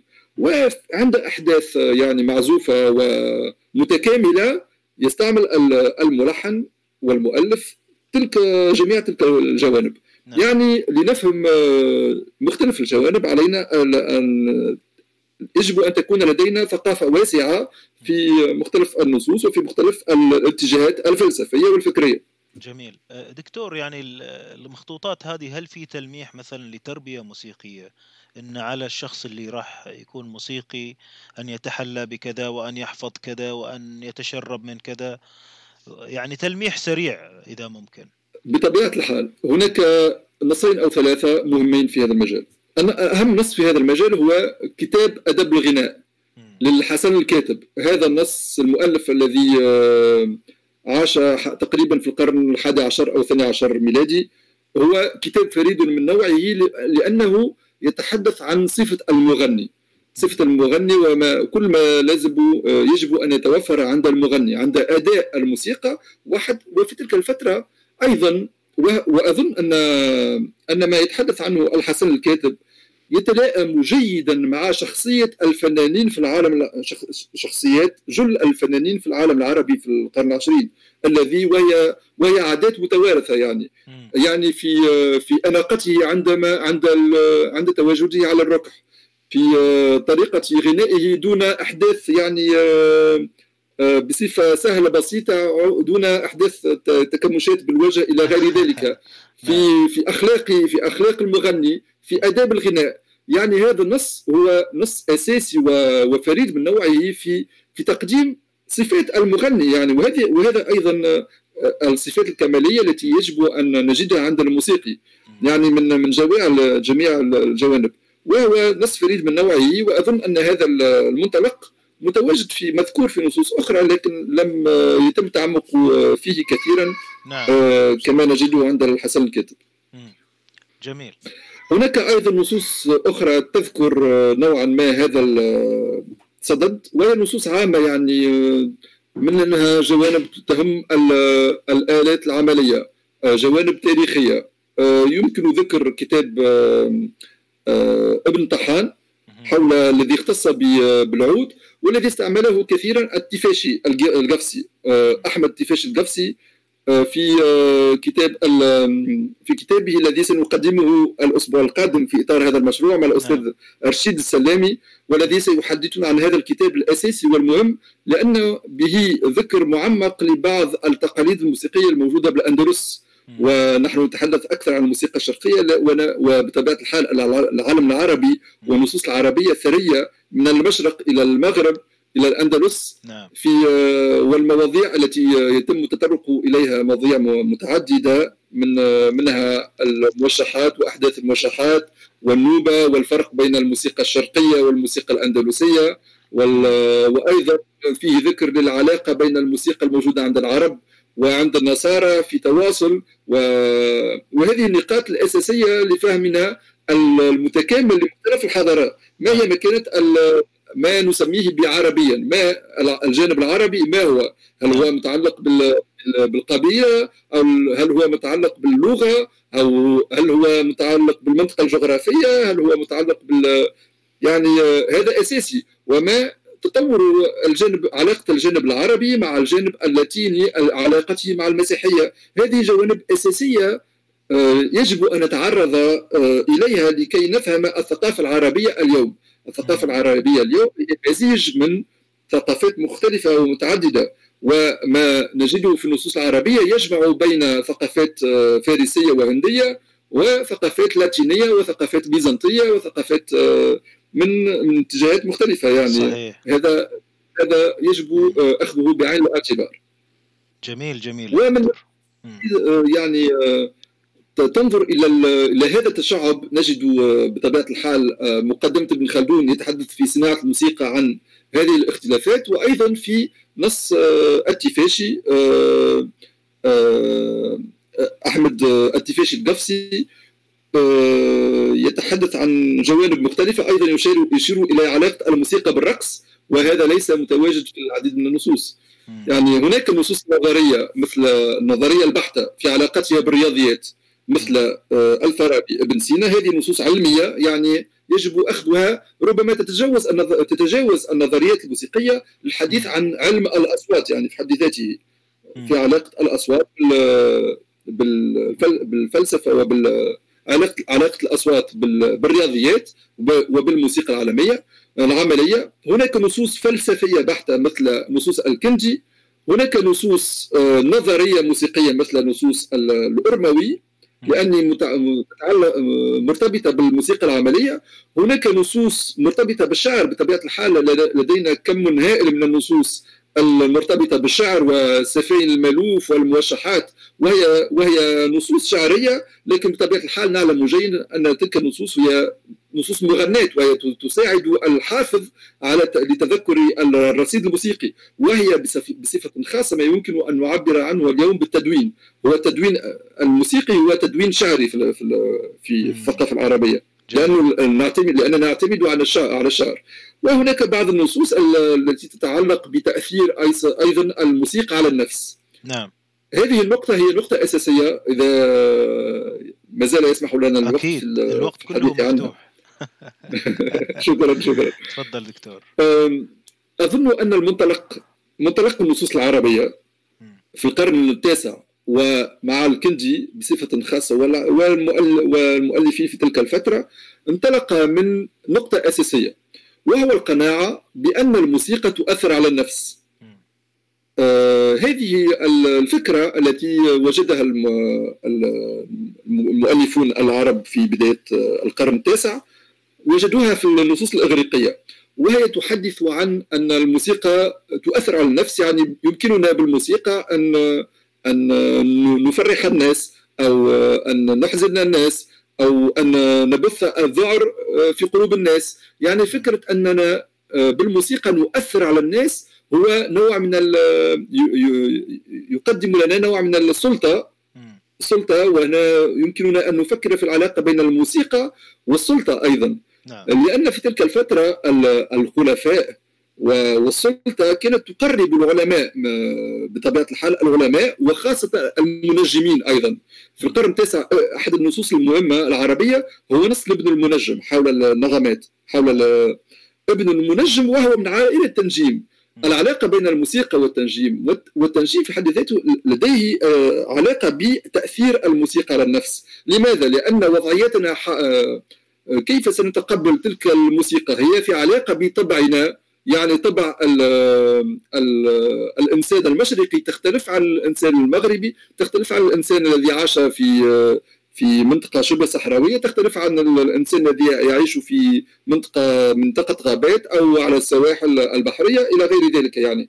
الطباع آه، تجعلنا نتقبل الموسيقى بطرق مختلفة إلى غير ذلك وتجعلنا أيضا وهذا يعني آه، آه، موضوع أساسي عند الكندي والعديد من النصوص العربية المشرقية مثل الكندي التي انتشرت بالمغرب وبالأندلس وهي النصوص المتعلقة بالعود. ما هو العود الجيد؟ وكيف علينا أن نصنع عود متكامل؟ العود المتكامل يعني بطبيعة الحال من مقاييسه وليس فقط من مقاييسه. الموضوع الجوهري في تلك الفترة المتعلق بتأثير الموسيقى على النفس هو كيف نصنع عودا يعني آه، في علاقة بالكوسمولوجيا العامة التي تمكننا من التأثير جيدا في نفس السامع يعني آه، لاستعمال أوتار الغليظة عندما آه، نبحث عن جو آه، أحداث جو هادئ أو استعمال الأصوات الحادة عندما نرغب في أحداث نوع من الحرارة في النفس إلى غير ذلك. يعني هذا هو تس... هذه هي كان كانت هذا هو كان منطلق الفكر العربي في الموسيقى هو هذه الإشكاليات التي تربط الأصوات بتأثيرها في النفس وكيف آه، سنحدث آلات موسيقية في هذا الصدد كتاب الفارابي كتاب الكندي الأساسي وهو كتاب غير مفهوم وغير ليس معروف كتاب المصوتات الوترية من ذات الوتر الواحد إلى ذات العشرة أوتار. هذا الكتاب هو كتاب فلسفي التسمية حول المصوتات الوترية يعني الكوردوفون الآلات التي تستعمل أوتار. الآلات التي تستعمل أوتار. هو آه، عندما نقرأ العنوان يذهب في بالنا أنه آه، نص متعلق بالنظريات الموسيقية. ولكن هو في الحقيقة نص متعلق بالفلسفة في علاقتها بالموسيقى. الكندي يبحث في جميع الثقافات التي يعرفها في تلك الفترة ويبحث عن عدد الأوتار المستعملة في آلاتهم الموسيقية. نعم. يعني هو يبحث عن عند الهنود يستعملون آلات وترية ذات وتر واحد. آه، هناك ثقافات تستعمل ثلاثة أوتار. هناك ثقافات تستعمل الدوتار الوترين. هناك ثقافات تستعمل الأربع أوتار. ثقافات تستعمل العشرة أوتار. وكان يتساءل الكنجي ما هو العدد المناسب عدد الأوتار المناسب الذي يجب وضعه في الآلات وبصفة خاصة في الآلة العود. ومن هنا آه، تم أحداث العود آه، الذي يحتوي على أربعة أوتار. نعم. يعني هذا تساؤل حول علاقة الآلات الموسيقية وتأثير الأصوات على النفس وكيفية أحداث أفضل ما يمكن للآلات الموسيقية هو نظرة فلسفية كانت أساسية عند الكنجي وكانت أساسية في تلك الفترة. وأيضا إضافة الوتر الخامس هو في حد ذاته يعني نظرة فلسفية أساسية. آه، مرتبطة بأنه التكامل تكامل آلة العود آه، لا يمكن لآلة العود أن تكون متكاملة دون الوتر الخامس. لماذا؟ لأنه هو مرتبط بفكرة فلسفية يعني قديمة. بطبيعة الحال آه، ثقافة الكندي الفلسفية هي مرتبطة بالثقافات القديمة الأغريقية أو المصرية أو العراقية القديمة في عدد الأوتار وكيف يمكن لنا بناء يعني نظرة فلسفية متكاملة. العناصر الأربعة يعني التراب والماء والنار والهواء هذه العناصر الأربعة المتواجدة في الثقافة المصرية القديمة وإلى غير ذلك وفي الثقافة الأفلاطونية. كانت تبين أن في تلك الفترة يعني من الناحية الكيميائية أن كل ما هو موجود على سطح الأرض متكون من هذه العناصر الأربعة. وهناك إشارة نجدها في الحقيقة تاريخيا موجودة في النصوص الإغريقية وبالتحديد عند أفلاطون آه، عند أرسطو معذرة عند آه، أرسطو أن العناصر هذه العناصر الأربعة ليست كافية لأحداث شيء حي لماذا؟ لأن الأشياء الحية لا لا يمكن اختزالها في عناصر جمادية. يعني التراب والهواء وال والماء والنار هي هي من المادة.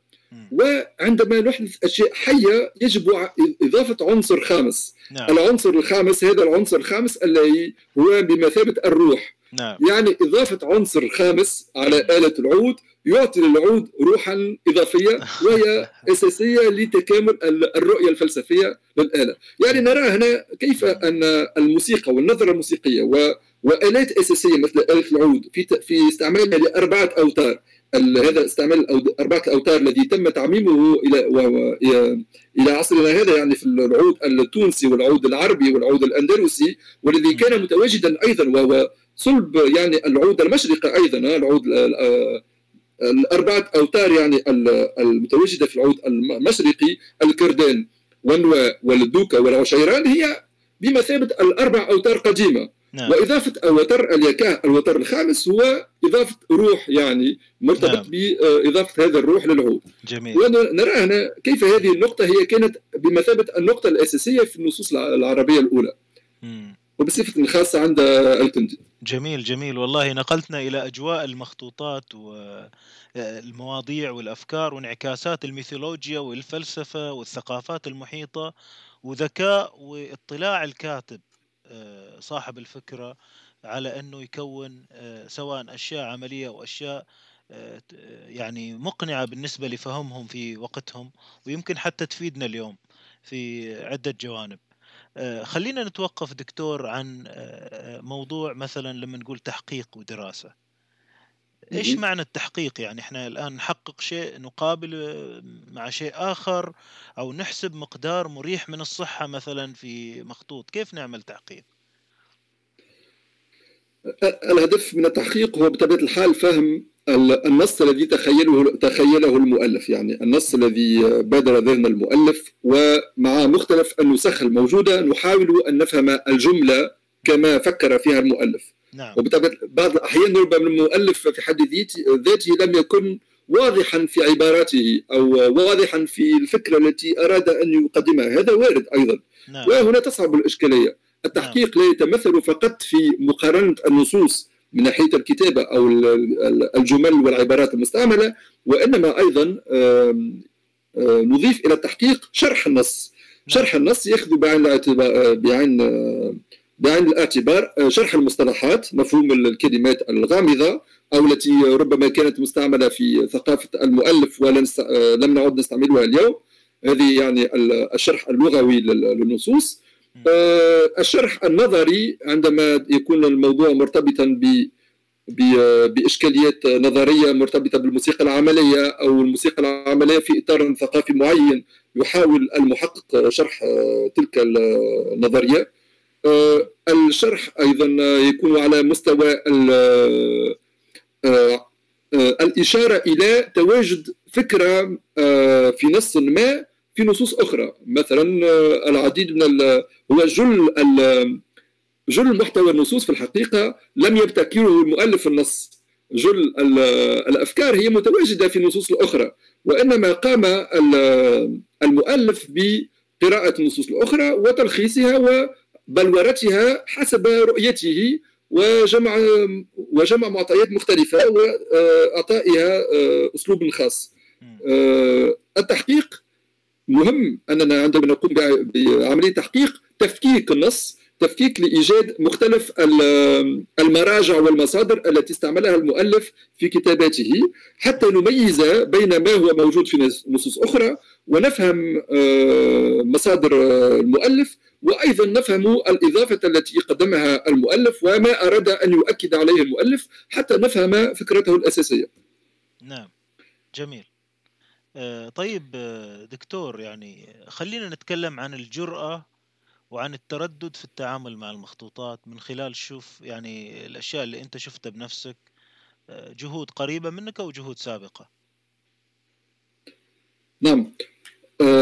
هناك هنالك دائما إشكالية في العديد من الإشكاليات عندما نقوم بتحقيق نتعرض إلى العديد من الإشكاليات.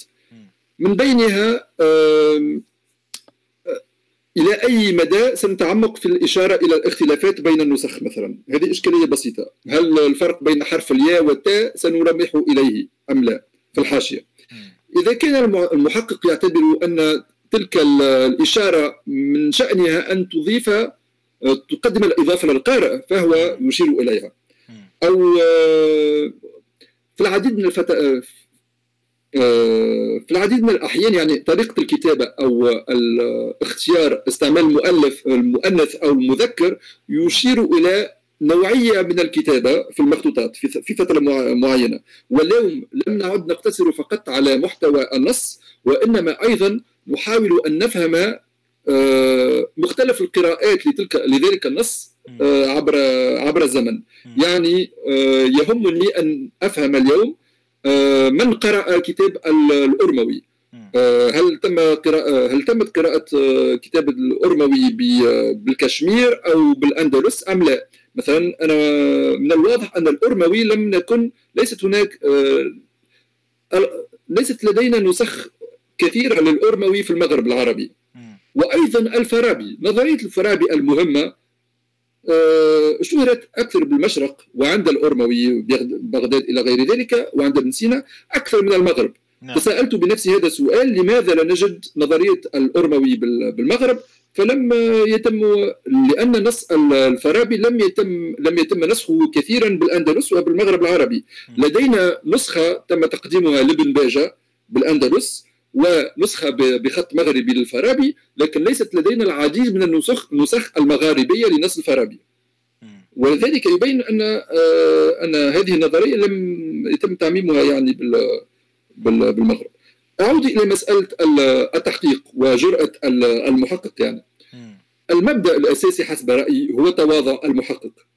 آه، التواضع في فهمه للنص. في العديد من الأحيان يتجاوز يتجاوز المحققون ما تأويلهم للنص يعني يؤولون النص بصفة كبيرة فيحرفون إلى إلى درجة تحريف حسب رأيي. مثلا آه، هناك هناك قراءات متعد هناك أسلوب يعني تم استعماله كثيرا في السنوات الأخيرة بين المحققين. مثلا ربط آه، كلمة أحد الإيقاعات أو أحد آه، ذكر لأحد المقامات في النصوص القديمة بالمقامات المستعملة حاليا.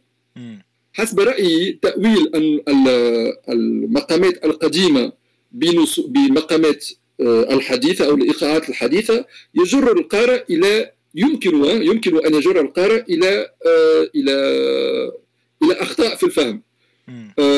أحبذ بطبيعة الحال أيضا يمكن ذلك أن يحدث تواصل بين زمني بين النصوص القديمة والنصوص الحديثة. هذا يعني ممكن وجائز. لكن يجب توخي الحذر يعني التواضع من من جهة المحقق وتوخي الحذر عندما نقدم معطيات ليست موثوقة أو إذا لم نكن متأكدين من المعلومة. يجب أن لا نتردد في استعمال عبارات مثل ربما أو من المرجح أن يكون كذا. وهناك العديد من المحققين يقدمون معلومات شخصية أو تأويلات شخصية بصفة قطعية وهذا غير جائز حسب رأيي في في منهجيتنا العلمية اليوم. يعني هذا مثال آه، يعني ذكر ربط المقامات والإيقاعات القديمة بالمقامات والإيقاعات الحديثة بصفة مباشرة آه، لم يعد جائز اليوم ويجب توخي الحذر يعني في هذا يعني في استسهال إن الربط اللفظي يمكن أسهل مجهود يمكن يعمله شخص. بدل ما نعم. يبحث عن دلائل كثيرة أخرى أو وضع احتمالات كثيرة يجهد عقله في استخراج واستعراض كل الاحتمالات الممكنة اللي خياله ممكن آه، يقنعنا باستدلال معين أنها موجودة. آه، هل تشوف في فرق دكتور بين شغل المحققين العرب وشغل المستشرقين سواء القدامى أم الحديثين؟ بطبيعة الحال طريقة التحليل آه، طريقة التحقيق ومدارس التحقيق تختلف آه، عند المستشرقين وعند العرب وأيضا خاصة وهو ما يهمني أكثر هو أنها تتطور. يعني وهذا أحد آه، أسس الأسس مشروع المصادر العربية الموسيقى. يعني تعاملنا مع تحقيق النصوص في المجال الورقي يختلف عامة توفر لنا الآليات الحديثة المعاصرة من تحقيق رقمي وخاصة أكثر من هذا. يعني فهم أيضا قراءتنا للنصوص آه، بصدد التطور جذريا. هي آه، آه، هي بصدد التطور بصفة جذرية. مثلا باستعمال البرمجيات عند قراءة النصوص. نعم. في القديم يعني الباحث يحتاج إلى قراءة قراءه كل النصوص. العديد أكثر ممكن من النصوص حتى تتكون لديه فكرة عامة عن تاريخ الموسيقى من خلال النصوص. اليوم مثلا وهو أحد الجوانب الذي آه، نحن بصدد يعني دراسته مع باحثين آخرين. انطلاقا من النصوص العربية وهو استعمال البرمجيات وآلة الحاسوب وبرمجة الحاسوب والماشين ليرنينج مثلا في تحليل النصوص لنقدم مثلا بصفة بسيطة يعني تقسيم النصوص يعني آه، بأحداث آه، تقسيمات لهذه النصوص. هل يمكننا السؤال مطروح هل يمكننا اليوم أن آه، نقدم قراءة أخرى باستعمال الحاسوب والخوارزميات مختلف الخوارزميات لهذه النصوص؟ هل يمكن تجميعها بصفة أخرى؟ نعم. حسب رأيي هذا هذا أساسي لأننا ربما بتجميع النصوص بصفة آلية وهذا حصل لي يعني. نلاحظ شبها بعض بين بعض عدد من النصوص الذي لم نتفطن إليه عند قراءتها بصفة فردية. يعني ربما نص آه، للجاحظ له علاقة بأحد النصوص الأندلسية. آه، وذلك بتحديد بأحداث علاقات بين العبارات المستعملة بأسلوب الكتابة. باستعمال العبارات المرتبطة بالإيقاع بالإيقاعات أو العبارات المرتبطة بالمقامات والنغمات. يعني في المصطلحات المستعملة ومقارنة تلك المصطلحات بصفة آلية بصفة باستعمال الحاسوب يمكننا من قراءة النصوص بطريقة أخرى وخاصة من الإبحار بينها وترتيبها وتنظيمها وأحداث مجموعات بطريقة أخرى هذا يعني لم يكن ممكنا باستعمال التحقيق العادي نعم. الآلي آه، التحقيق الورقي أيضا في في نفس هذا الصدد أظن أن آه، التحقيق الكلاسيكي يعني المستعمل عند المستشرقين وفي العديد من النصوص يعطي أهمية كبيرة أكثر من اللازم في العديد من الأحيان في الفروق الجزئية بين بين النسخ. أظن أن أنا نحتاج إلى إحداث في حاليا مثلا ما نقوم به في موقع المصادر العربية للموسيقى إذا نتشبث بالمنهجية التقليدية المستعملة في تحقيق النصوص ربما بسهولة نقول أن هذا التحقيق هو غير مضبوط أو غير جيد. لأننا لم نتعمق بصفة كافية في في الفرق بين النصوص وفي الإشارة إلى مختلف الاختلافات بين العبارات والكلمات. نعم. هذا جائز لكن بالنسبة لي الأولوية حاليا لفهم أفضل لتلك النصوص. الأولوية هي هو الإسراع في أحداث نسخ رقمية من النصوص. يعني أفضل أن تكون كل النصوص متوفرة لدينا بصفة رقمية أو أكثر ممكن من العدد من النصوص. متوفرة لدينا بصفة رقمية ولو هي ولو بصفة غير متكاملة يعني بصفة غير مضبوطة لأننا لم نقل لم نقم بعد بتحقيق الجيد بين النسخ. أفضل من أن نتعمق في نصين أو ثلاثة بصفة معمقة وكبيرة يعني بإهمال النصوص الأخرى. يعني أظن أن الأولوية هي في قراءة شاملة لأكثر عدد ممكن من النصوص أي رؤية شاملة لأكثر آه، عدد آه، ممكن من النصوص قبل التعمق في الوصف الدقيق والشرح والتحقيق الدقيق للنص. حتى حتى الشرح أيضا شرح النصوص عندما نرى النصوص التي قمنا بجردها في آه، في مشروع المصادر فقط إذا توصلت من من وضع نسخة يعني آه، أولية من النص فأنا آه، أكون سعيدا بذلك وأسعى إلى وضع نسخة أخرى من نص آخر. يعني حتى تتوفر لنا الأرضية الأولية للنصوص. ثم في فترة أخرى سنتعمق أكثر بالمقارنة وبالتحقيق وبالشرح إلى غير ذلك. يعني الأولوية هي في أحداث قراءة عامة لأكثر ما يمكن من النصوص. لأننا هذا س... لأننا س...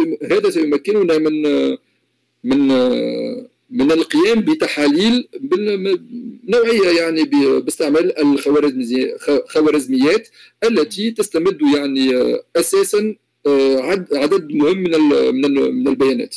ممتاز. الآن تطورت التكنولوجيا وبرقمنة المواد هذه. ووضعها في آه، قوالب آه، معلوماتية ممكن وضع وصف عليها ووصف على الوصف وربط الأشياء مع بعض آه، من ناحية فكرية ولغوية وتاريخية. وجهود الناس وبالتالي نقدر نطرح الأسئلة. وممكن بسهولة نعمل الأشياء اللي تكلمنا عنها سابقا من تفريغ هذا المحتوى إلى مثلا فكرة معاصرة في الميثود أو فكرة معاصرة في التعليم أو السلم أو أي شيء من الثروة الفكرية هذه الموجودة في المخطوطات وكانت مهملة. آه نعم آه دكتور يعني أكيد أنت من خلال اطلاعك على تحقيقات أخرى لازم واجهتك أشياء مضحكة في فهم نص أو استيعاب فكرة أو لي ذراع شيء يمكن بقصور يمكن بتعمد ما أعرف يعني سواء من العرب أو غير العرب. يمكن العرب نلومهم أكثر لأنهم أبناء اللغة.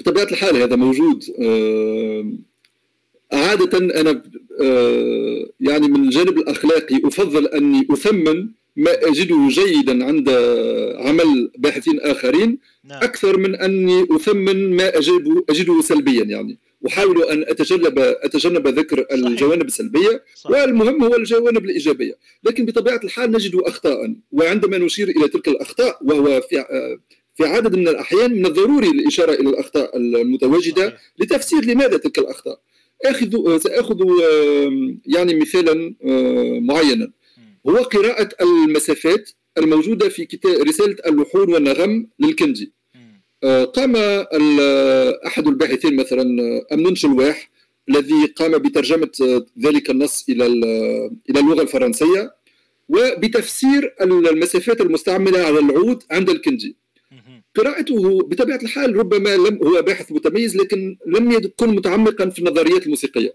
وفي علاقة النظريات بالرياضيات وخاصة من الضروري ربط آه، فكر الكندي بالفلسفة الأفلاطونية. هذا أساسي لفهم نظرية الكندي.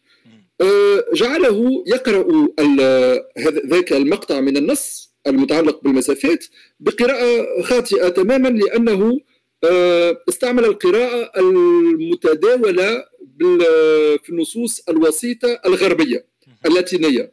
يعني الفكرة نعتبر أن السلم الموسيقي في العصور الوسطى المستعمل هو آه، يستند إلى ما سمي بالجنس الفيثاغوري يعني يستعمل بعد بعد ونصف بعد نعم. وجعله يقرأ نص الكندي من ذلك المنطلق أي قرأه من أنه السائد هو آه، ذلك الجنس وأن الكندي كان قد أخطأ عندما ليست هناك يعني منهجية عند الكندي عندما أحدث ذلك التقسيم الذي اختص به الكندي بما أني تعمقت في فكر الكندي في علاقته بالنصوص الأفلاطونية والفكر الأفلاطوني فهمت أنه آه، فهمت ذلك التقسيم للكندي وهو تقسيم خاص لا نجده إلا في نص الكندي وخاصة هو مهم في آه، لفهم آه، الفكر الفكر الكندي وتقسيمه لهذا لهذا النص. وهو يقدم لنا يعني مسافات أي أن البعد الأول هو أصغر بقليل من البعد المتداول وأيضا المسافات المستعملة. آه هذا خطأ يجب ذكره عندما يعني نشرح نص الكندي لأن البحث الذي قام بالترجمة وبالاشاره بالإشارة إلى هذا النص في السابق هو باحث مهم. ويعني لكن آه كما قلت التعريف بالتفسير الذي نعتبره أعتبره أصح يعني صحيح للكنجي هو أهم من الإشارة إلى الخطأ. يعني من من الأفضل التعريف بالإصلاح الخطأ يعني التعريف بالقراءة التي نعتبرها صحيحة للنص أفضل من التعريف بالخطأ الذي ورد عند أحد المؤلفين. نعم. وبطبيعة الحال أظن أننا كل الباحثين يخطئون في تأويلاتهم في فترة من الفترات في حد وكلنا نقوم بأخطاء. وتواصل وتطور البحث وأن باحثين آخرين سيقومون بإعادة مراجعة العمل الذي قمنا به وبتطويره وهكذا نتقدم يعني. صحيح. علينا خاصة بطبيعة الحال خاصة في الثقافة العربية. ربما العالم الغربي الأوروبي تجاوز هذه الإشكاليات والنوع من العقد يعني. آه، ان أن باحث أن يذكر باحثا اخرا أو أو لا ينفرد يعني آه، آه، للتعريف ببحوثه على حساب آخرين. نعم. علينا أن نتجاوز هذه العقلية في العالم العربي. في العديد من الأحيان يعني نحاول أن نثمن عملنا على حساب عمل آه، أشخاص آخرين وباحثين آخرين بالتركيز على الأخطاء وعدم ذكرهم إلى غير ذلك. أظن أنه من الجدير أن نثمن كل ما تم القيام به. كل شيء في في محله وبالتواضع في العمل. إذ أننا كلنا كلنا مخطئون كلنا نخطئ يعني قبل نقدم الصحيح ونقدم نحاول أن نقدم أقل ما يمكن من الأخطاء. صحيح. ونعول على أن نكون يعني آه، شبكة باحثين تتعامل مع بعضها وعدم الانفراد بالبحث.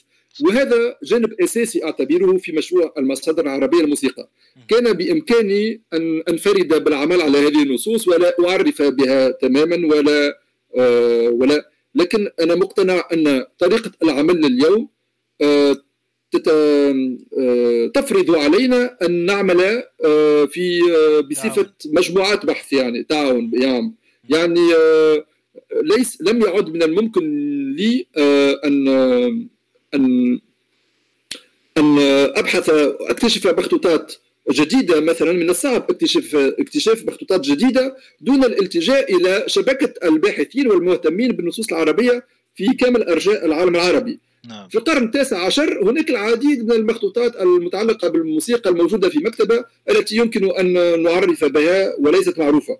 في الوقت الحالي العديد من المخطوطات أصبحت معروفة ونحتاج آه، إلى اكتشاف مخطوطات آه، أخرى ولكن هذا لم يعد ممكنا دون استعمال يعني شبكة الباحثين.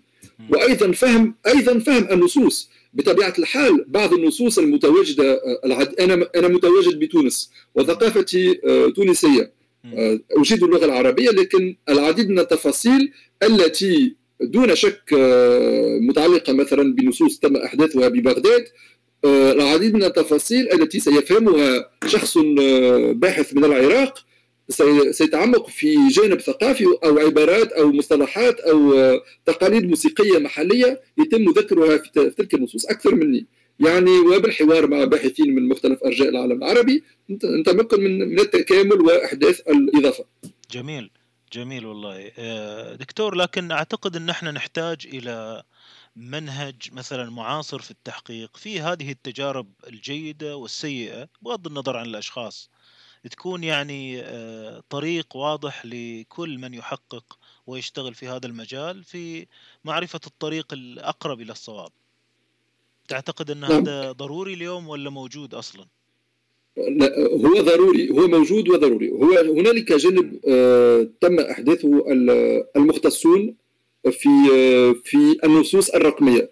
يعني بتطور التكنولوجيا الحديثة واستعمال النشر الرقمي أصبحت هناك منظومات معينة des standards standards نعم. آه، في مجال النصوص الرقمية نجد آه، بعض هذه يعني المنظومات. منها منظومة أستعملها يعني في مشروع المصادر العربية للموسيقى اسمها Text Encoding Initiative يعني هي منظومة لتشفير النصوص في المجال الرقمي. هذه المنظومة آه، والعديد من المنظومات الأخرى يطورها الباحثون من مختلف يعني اختصاصاتهم. ونحن نحتاج إلى استعمالها وتطبيقها على النصوص العربية لفهم آه، لفهم حدودها. قمت مثلا باستعمال هذه المنظومة في على النصوص العربية وعندما أستعملها في النصوص المتعلقة بالموشحات وبالأشعار هناك إشكالية في تنظيم المنظومة. لماذا؟ لأننا في تقسيم الشعر بإمكان المنظومة آه، يعني تشفير نص عادي فيه مؤلف وتاريخ آه، ومكان أحداث النص ومؤلف ومحقق وأجزاء آه، أجزاء في النص وفي حواشي. هذا ممكن. وأيضا اعتبار المختلف النسخ المتواجدة للنص. هذا ممكن في المنظومة. لكن لم تأخذ المنظومة بعين الاعتبار الشعر. تأخذ الم... تحاول المنظومة أخذ الشعر بعين الاعتبار. لكن النصوص الشعرية هي النصوص على تستعمل قوالب شعرية موجودة في الشعر الغربي. وعندما نتعرض إلى موشحات وتواجد ما نعبر عنه بالخرجة أو طالع أو في الموشح يعني الموشح قالب الموشح هو قالب صعب ولم وليس متواجد يعني في ثقافات غربية. ولهذا نحتاج إلى تطوير المنظومة هذه المنظومه منظومة تشفير النصوص حتى تتأقلم مع النصوص العربية وخصوصيات الشعر العربي.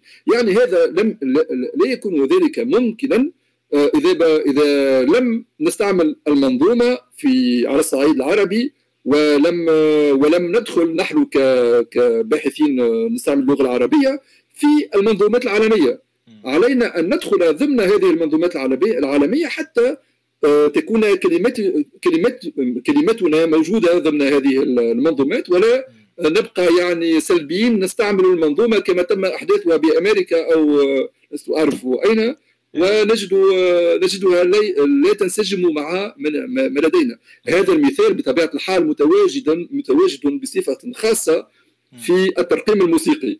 نعم. الآليات والبرمجيات التي تستعمل الترقيم الموسيقي الغربي لا يصعب أن نجد بها يعني إشارات للتعبير عن الربوع البعد ربوع البعد بطبيعة الحال تم إحداثه خلال القرن العشرين للإشارة إلى هذه يعني الإشارات الخاصة بالمسافات وربوع البعد نعم. بالموسيقى العربية ليس متواجدا بمنظومات ال MIDI أو جل المنظومات المستعملة بالبرمجيات نعم. لكن الباحثون آه، في مجال النصوص الرقمية يعني Text Encoding Initiative هم بصدد تطوير Music Music Encoding Initiative يعني منظومة خاصة بتشفير التراقيم الموسيقية وإذا نحتاج إلى استعمال هذه المنظومة في في في التراقيم الموسيقيه العربية حتى نشير إلى الخصوصيات هذه الموسيقى. وإذا لم نستعمل يعني تلك المنظومات ولم نطبقها على ما على ما على مدوناتنا الموسيقية فإنها ستبقى مدونة ستبقى منظومات غربية ولم ولا ولا ولا لم تكن كلمتنا مسموعة يعني ضمن هذه المنظومات. جميل. جميل. وبالتالي يكون دائما في لف ودوران في محاولة وضع النص ولا يستطيع أن يفهم النص إلا العربي لأن ما كان موجود ضمن التشفير آه، العالمي. آه، ممتاز. آه، طيب إحنا طولنا عليك دكتور لكن والله مستمتع بالحديث معك وأظن نفس الشيء مع المستمعين. خلينا نسأل السؤال الأخير. الآن هذه المخطوطات هي مخطوطات مشتركة مع الفرس والأتراك والآذريين. ويمكن حتى بعضهم يعني ينتزع صاحب المخطوطة. آه، ناس تقول هذا لا هذا تبعنا هذا عربي ولا هذا فارسي ولا هذا أذري. لكن نشوف إن خطوط التطور من هذه المخطوطات إلى النظرية الموسيقية كمثال صار هذا الشيء يمكن في تركيا صار عند الآذريين عند الفرس. إحنا العرب فجأة عملنا حفلة وفي ناس تخلصت كثير من من هذه المخطوطات ومن الافتخار فيها والاستفادة منها وقلبنا إلى تنظير جاهز غربي اشتريناه وحطيناه في معاهدنا الموسيقية. خلينا نتكلم عن هذه النقطة بشكل يعني مثل ما وصفته وفي نفس الوقت بشكل عملي كما يجب أن تراه يعني أو تحب أن تراه. نعم آه هذه النصوص التي كتبت باللغة العربية هي من من مصادر ثقافية مختلفة. يعني آه العربية في تلك الفترة في هذه النصوص هي بالضبط بمثابة الإنجليزية اليوم. يعني ما نكتبه عن الموسيقى باللغة الإنجليزية لا يعبر عن الموسيقى الإنجليزية. هو نفس الشيء تماما. يعني الصيني يكتب الإنجليزية، الفرنسي يكتب الإنجليزية، التونسي السعودي يكتب الإنجليزية. نعم. أه نتحدث عن مج... جميع المجالات ومنها أيضا الموسيقى. م. يعني أه العربية هي لغة المعرفة في تلك الفترة. م. وبالتالي فإن المسيحي سيكتب العربية، اليهودي سيكتب العربية، الفارسي سيكتب العربية التركي سيكتب العربية الأرميني سيكتب العربية نعم. آه البيزنط يعني الإغريقي سيكتب العربية. في فترة من الفترات كانت اللغة العربية هي اللغة السائدة وتم آه وتم استعمالها يعني آه، لمختلف النصوص العلمية ومنها النصوص الموسيقية. طبيعة آه، الحال الموسيقى مرتبطة بثقافة موسيقية. الثقافات الموسيقية في حد ذاتها تختلف. الثقافة الموسيقية المشرقية تختلف عن الثقافة الموسيقية المغاربية أو التي تطورت بالأندلس. أو الثقافة الموسيقية المتواجدة ببغداد أو ببلاد فارس.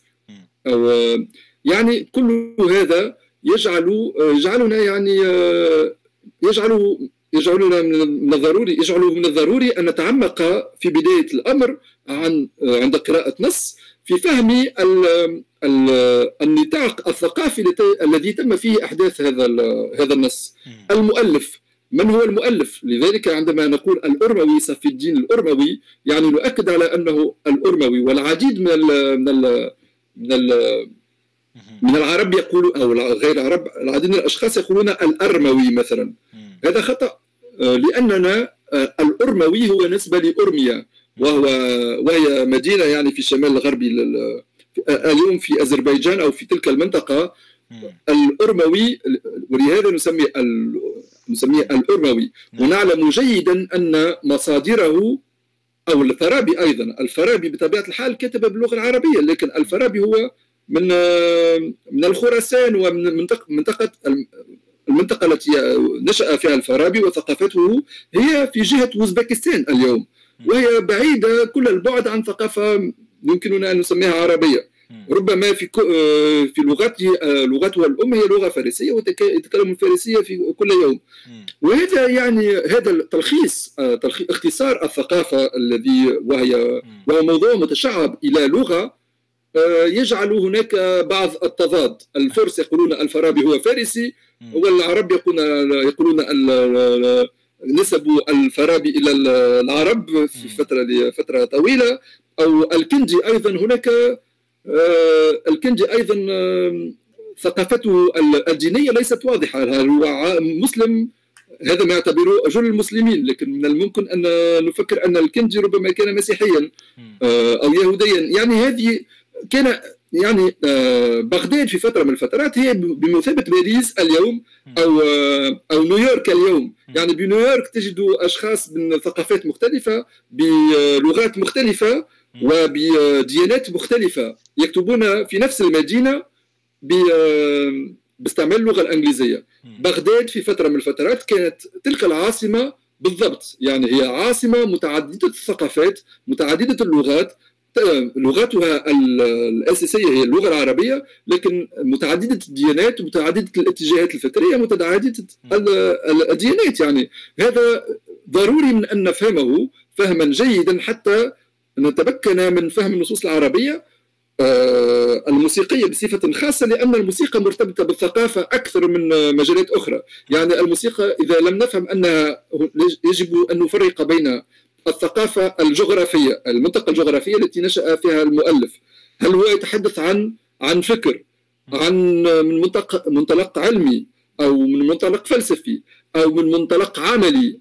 عندما يتحدث الآلات التي يذكر يذكرها الفارابي بطبيعة الحال الطنبور الخراساني أو الطنبور البغدادي هي آلة الطنبور لكن آلة الطنبور ليست متواجدة بتاتا بالمغرب العربي اليوم.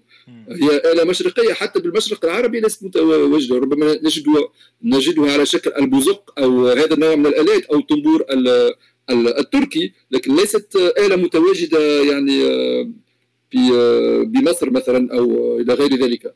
يعني ربط المؤلف بثقافته وفهم كل هذا التشعب الثقافي هو أساسي لفهم ليس فقط النصوص العربية وإنما بطبيعة الحال النصوص العربية حول الموسيقى هي جانب من فهم من فهم الهوية العربية المعاصرة، الهوية العربية المعاصرة هي هي هوية معقدة ومتشعبة. آه، نتحدث كلنا اللغة العربية لكن آه، هناك من آه، لمدة أجيال وأجيال وأجيال هو متواجد من عائلات وقبائل متواجدة باليمن أو بالسعودية أو بالمناطق التي نشأت فيها اللغة العربية وأن ثم آه، تعممت هذه اللغة شيئا فشيئا.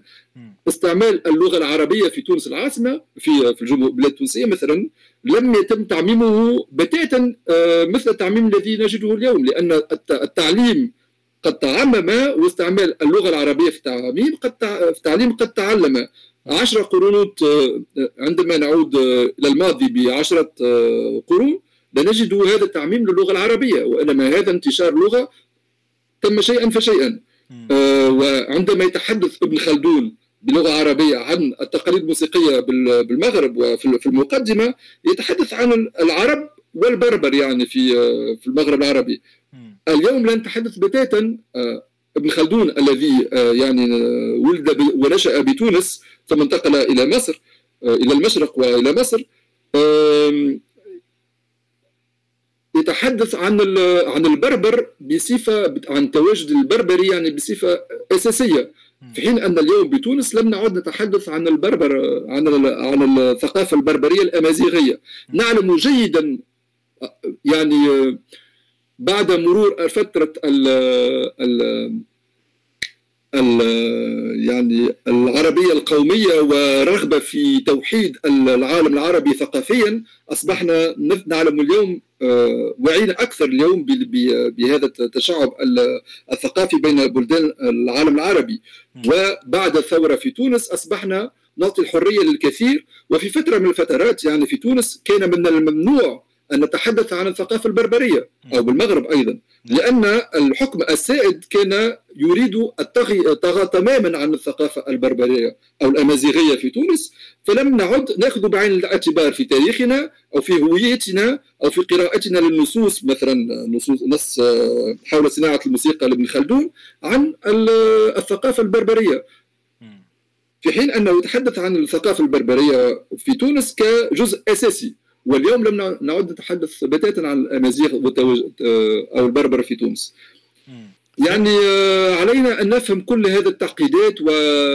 وكل هذه هذا الطمس يعني الثقافي والاختزال الثقافي الذي للأسف نمر آه، في الكثير من الأحيان نمر عليه ونراه يعني في كل يوم. إلى حد اليوم في العديد من الأحيان لا نأخذ هذا التشعب وهذا وهذا العمق الثقافي بعين الاعتبار في جل البلدان العربية ونعتبره وعندما نتحدث عنه يتم اعتباره كرغبة في طمس الثقافة العربية في حين أن أخذه بعين الاعتبار هو ثراء لمختلف صحيح. الثقافات المتواجدة بالعالم العربي وهو ضروري لفهم هويتنا بصفة أكثر صحة. يعني كانت تتعايش كانت تتعايش في ذلك الوقت وقت المخطوطة.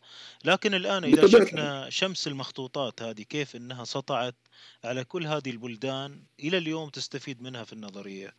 إحنا وين وين مكاننا من المخطوطات هذه في القطاعات الرسمية بالنسبة لتعليم الموسيقى؟ هل قطعنا هل في قطيعة بيننا وبينها؟ هو في آه، معذرة عن عن العبارة لأنه في نوع من الجهل بهذه بهذا بهذه النصوص وهذا المخطوطات وبمحتواها خاصة. لذلك نحاول من خلال هذا المشروع المصادر العربية للموسيقى أن نعرف بها أكثر حتى نفهم ثقافتنا بصفة أفضل وأن نتمكن من استغلال محتواها بصفة أفضل. بطبيعة الحال المهم هو آه، أن نميز في إطارنا البيداغوجي في إطارنا التعليمي. آه، عندما ندرس النظريات الموسيقية آه، والهدف هو تدريس النظريات الموسيقية بصفة أفضل يعني بصفة أكثر علمية حتى نميز مثل ما قام به الفارابي أو ابن سينا بين الجانب العملي الجانب العلمي الجانب ال ال الجمالي الثقافي يعني العديد من الجوانب الأساسية التي لم نعد نأخذها بعين الاعتبار اليوم. وجل إحنا قمنا في في السنوات الأخيرة في جل بلدان العالم العربي بتعليم التدريس الموسيقي. هذا بطبيعة الحال في جانب إيجابي لأن الثقافة الموسيقية أصبحت متداولة أكثر ومقبولة أكثر في العالم الإسلامي. لكن أنا لا لا احبذ الحديث عن الأخطار. نعم. الخطر بطبيعة الحال موجود وعشنا ذلك جيدا بتونس. تعليم الموسيقى يساهم تعميم الموسيقى. تعميم تعليم الموسيقى هذا جانب مهم يعني أن نشير إليه. نعم. تعميم آه، تعليم الموسيقى سيؤثر سلبيا على التقاليد الموسيقية الموجودة المحلية. يعني يعني عندما في ثقافة شفوية ندخل التدوين الموسيقي. وندخل تعليم النظريات الموسيقية بمفهوم بما رأيناه في بداية القرن العشرين بالموسيقى العربية نظرية الموسيقى العربية.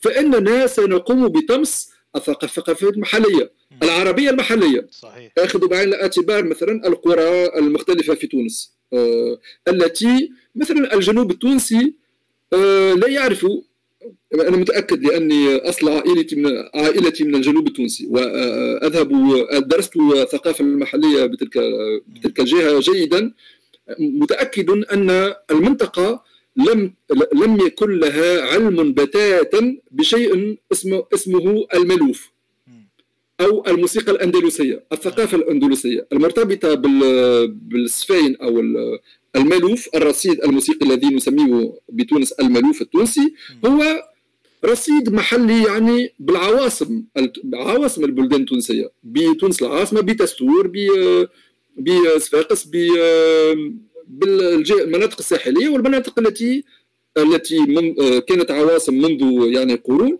وليست متواجدة بالمناطق الداخلية بمناطق الجبلية التي ثقافتها المحلية لا علاقة لها بهذا الرصيد الأندلسي.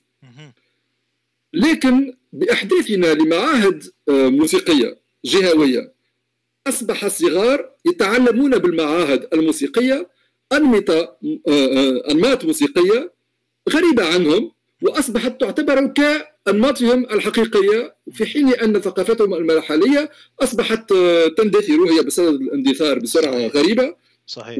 وأصبحت لم تعد ثقافتهم الأصلية أو ثقافتهم التاريخية. يعني هنا بتعميم التعليم الموسيقي أصبحنا نقوم بطمس الثقافات الموسيقية المحليه وهذا لا شيء يمكن بطبيعة الحال هو هو التطور العادي للدول يعني الدول المعاصرة هذا شيء عادي. لكن نتغلب عليه بفهم التاريخ ولا نفهم التاريخ إلا بالتوثيق يعني علينا أن نقوم بتوثيق آه، مستمر للأنماط المحليه حتى نفهم كيف كانت آه، آه، في الخمس خمسين سنة الماضية وكيف هي آه، في هذه السنة وكيف ستكون في السنة المقبلة وكيف تتطور في السنوات القادمة. يعني القيام بعملية التوثيق هو فقط الذي يحمينا من من من طمس الهوية لأن الهوية هي شيء يتطور. وليست هنالك هوية أصيلة يعني لم تتغير بتاتا وإنما فهم التوثيق المستمر لمختلف الهويات. الهويات هو الذي يمكننا من فهم التاريخ. هذا جانب أساسي وما أخشاه اليوم هو تعميم التعليم الموسيقي بمختلف المناطق بالدول العربية حتى الخليج دول الخليج آه، ولاحظ وجد ذلك بطبيعة الحال في دول الخليج إلى غير ذلك. ونحدث آه، أنماط موسيقية لم تكن متواجدة وننسى الأنماط السابقة فلا فلا يمكننا فهم الهويه بتاتا. اي نعم هو لأننا نفس التطور التواريخي هو إرث إنساني وغنى قاعدين نستغني عنه يعني هو كنز قاعدين نستغني عنه الناس تبحث عن جديد وإحنا نتخلى عنه. آه، هو بالنسبة للعالم جديد فلا بد من وجود المحلية وتعدد الألوان لا مشكلة فيه. وأعتقد المخطوطات تساهم في في هذا الشيء ولا تتعارض معه. بطبيعة الحال المخطوطات تساهم هي المخطوطات هي هي بمثابة آلة التسجيل اليوم. هي الآلة التي مكنتنا من من أعطاء صورة لثقافة معينة حول الموسيقى ولقراءة معينة للموسيقى في فترة من الفترات في مكان ما. يعني آه لم نعد نوثق بتلك الطريقة اليوم. بطبيعة الحال نستعمل آليات أخرى. لكن المخطوطات ودراسه المخطوطات هو أساسي لفهم التطور التاريخي. مثل ما في المستقبل سنقوم بتحليل مختلف مثلا هذا التسجيل. إذا لم تم الحفاظ عليه مستقبلا هذه الإشكالية اليوم. الإشكالية الكبرى هي في المحافظة على الآثار آثار على ما نقوم به اليوم. يعني في بياناتنا في معطياتنا يعني التسجيلات السمعية الموسيقية ما نكتبه على على الفيسبوك. وهل في المستقبل يمكننا نحن بوضع هذا تسجيل آه، مثلا في منتدى بطبيعة الحال هو أساسي لنتواصل إلى غير ذلك وضع تسجيل مثل هذا. ومن حوارنا حول وضع حوارنا حول الموسيقى على SoundCloud هل سيضمن لنا أو لأبنائنا أن يستمعوا لحوارنا هذا بعد خمسين سنة؟ نعم صحيح. هذا ليس مؤكد ليس مؤكد. هنا تكمن الإشكاليات الحالية التي وهي وهي قضايا مستعجلة يجب علينا أن نكون في غاية من الوعي بهذه القضايا لأننا نوثق أو نظن أننا بصدد التوثيق الأفضل اليوم أفضل من من مما تم توثيقه على المخطوطات. صحيح. وهذا ليس ليس يعني ليس صحيحا. ما ما تم توثيق ونعلم جيدا أيضا أن ما تمت المحافظة عليه في السابق هو ما تم نسخه. هذا يتناقض مع آه، اعتقادنا أن العديد مثلا من ال من ال من المولعين بالتسجيلات القديمة يحتفظون بالتسجيل لأنفسهم ولا يرغبون في آه، في نسخه وتقديم نسخ إلى أشخاص آخرين. هذا لا يساعد في الحفاظ على التسجيل وإنما بالعكس يساهم في اندثاره لأننا نعلم جيدا أن ما تمكنا من المحافظة عليه من المخطوطات القديمة هي المخطوطات التي آه، لدينا منها نسخ كثيرة. يعني نسخ البيانات وفتح البيانات والتعريف بها أكثر ما يمكن هو يساهم في نشرها وفي الحفاظ عليها في المستقبل. صحيح. والانفراد بالوثائق يساهم في اندثارها. صحيح. دكتور. يعني إذا كنا نريد أن نحافظ نثمن ونعرف بالثقافه العربية وبتسجيلات الموسيقى العربية علينا نشرها بأكثر ما يمكن من الوسائل صحيح صحيح. وضع الجهود واستثمار الجهود في تصنيفها وتوصيفها ودراستها وتحليلها والاستفادة منها والاستمتاع فيها كذلك. دكتور أنا أشكرك جدا على هذا اللقاء الثري معك. استمتعنا جدا. هذا بداية تعاون وبداية انضمام إلى بودكاست النادي. في ختام هذه الحلقة أشكرك جدا لكن نريد مقطوعة على ذوقك. إيش تختار لنا يا دكتور؟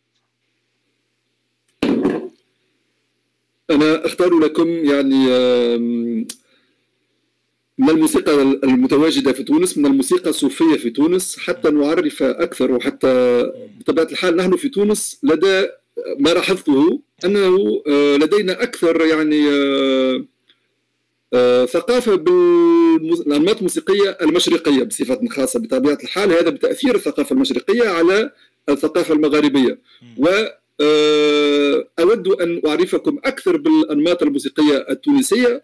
والمتواجده بتونس والثقافة العربية المتواجده بتونس عبر آه، أنماط عبر آه، مقطوعات من الرصيد الصوفي للموسيقى الصوفية أو الطرقية بتونس وعبر آه، طريقة اسمها طريقة العوامرية وهي تختص بعدد من الإيقاعات المتواجدة بالساحل التونسي أو خاصة بالساحل التونسي. وأرجو أن ينال هذا التسجيل. اعجابكم. ممتاز. ممكن صورة يعني ملخصة عن هذا التسجيل دكتور؟ طبيعة الحال هو أنا بطبيعة آه، أنا أتشبث كثيرا يعني في تعريف من بالتقاليد الموسيقية الموجودة في تونس آه، بالتعريف بالرصيد الصوفي.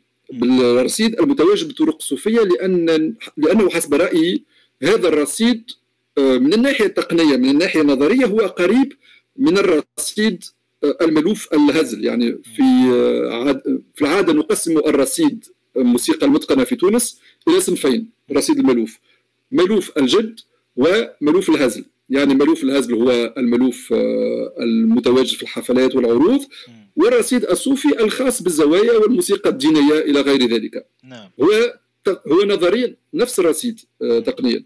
إلا أن الموسيقى تقاليد الصوفيه حافظت أكثر على خصوصياتها لأننا لم نقم بعملية عولمة داخلية يعني آه، والتعريف ببعض ال ال الأداء آه، شيخ أو شيخين على حساب بقية الشيوخ وانما بقيت هذه التقاليد معروفة أكثر بتونس وحافظة على خصوصياتها من بينها هذه الطريقة طريقة العوامرية المنسوبة لسيدي عامر.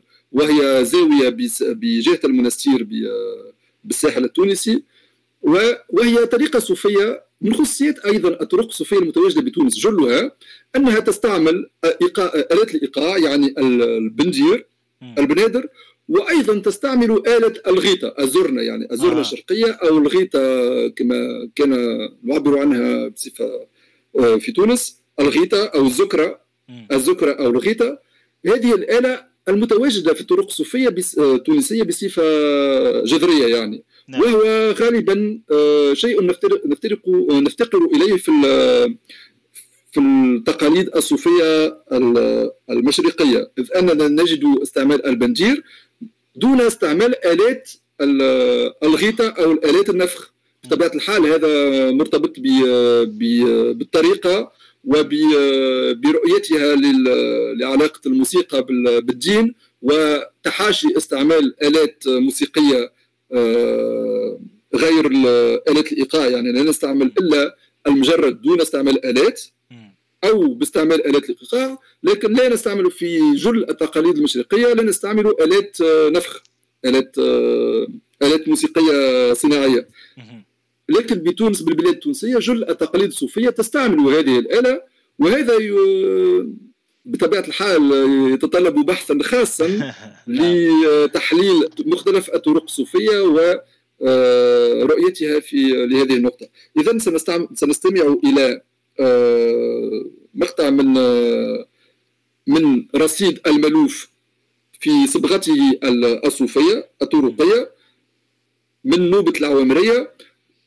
حيث نجد الآلات الإيقاعية الغناء وأيضا استعمال آلة آه، الزكرة أو الغيطة كما نعبر عنه عادة. دكتور أنس غراب ألف شكر لك على هذا اللقاء وعلى وقتك وإلى لقاء قريب. شكرا أستاذ فاضل وإلى اللقاء.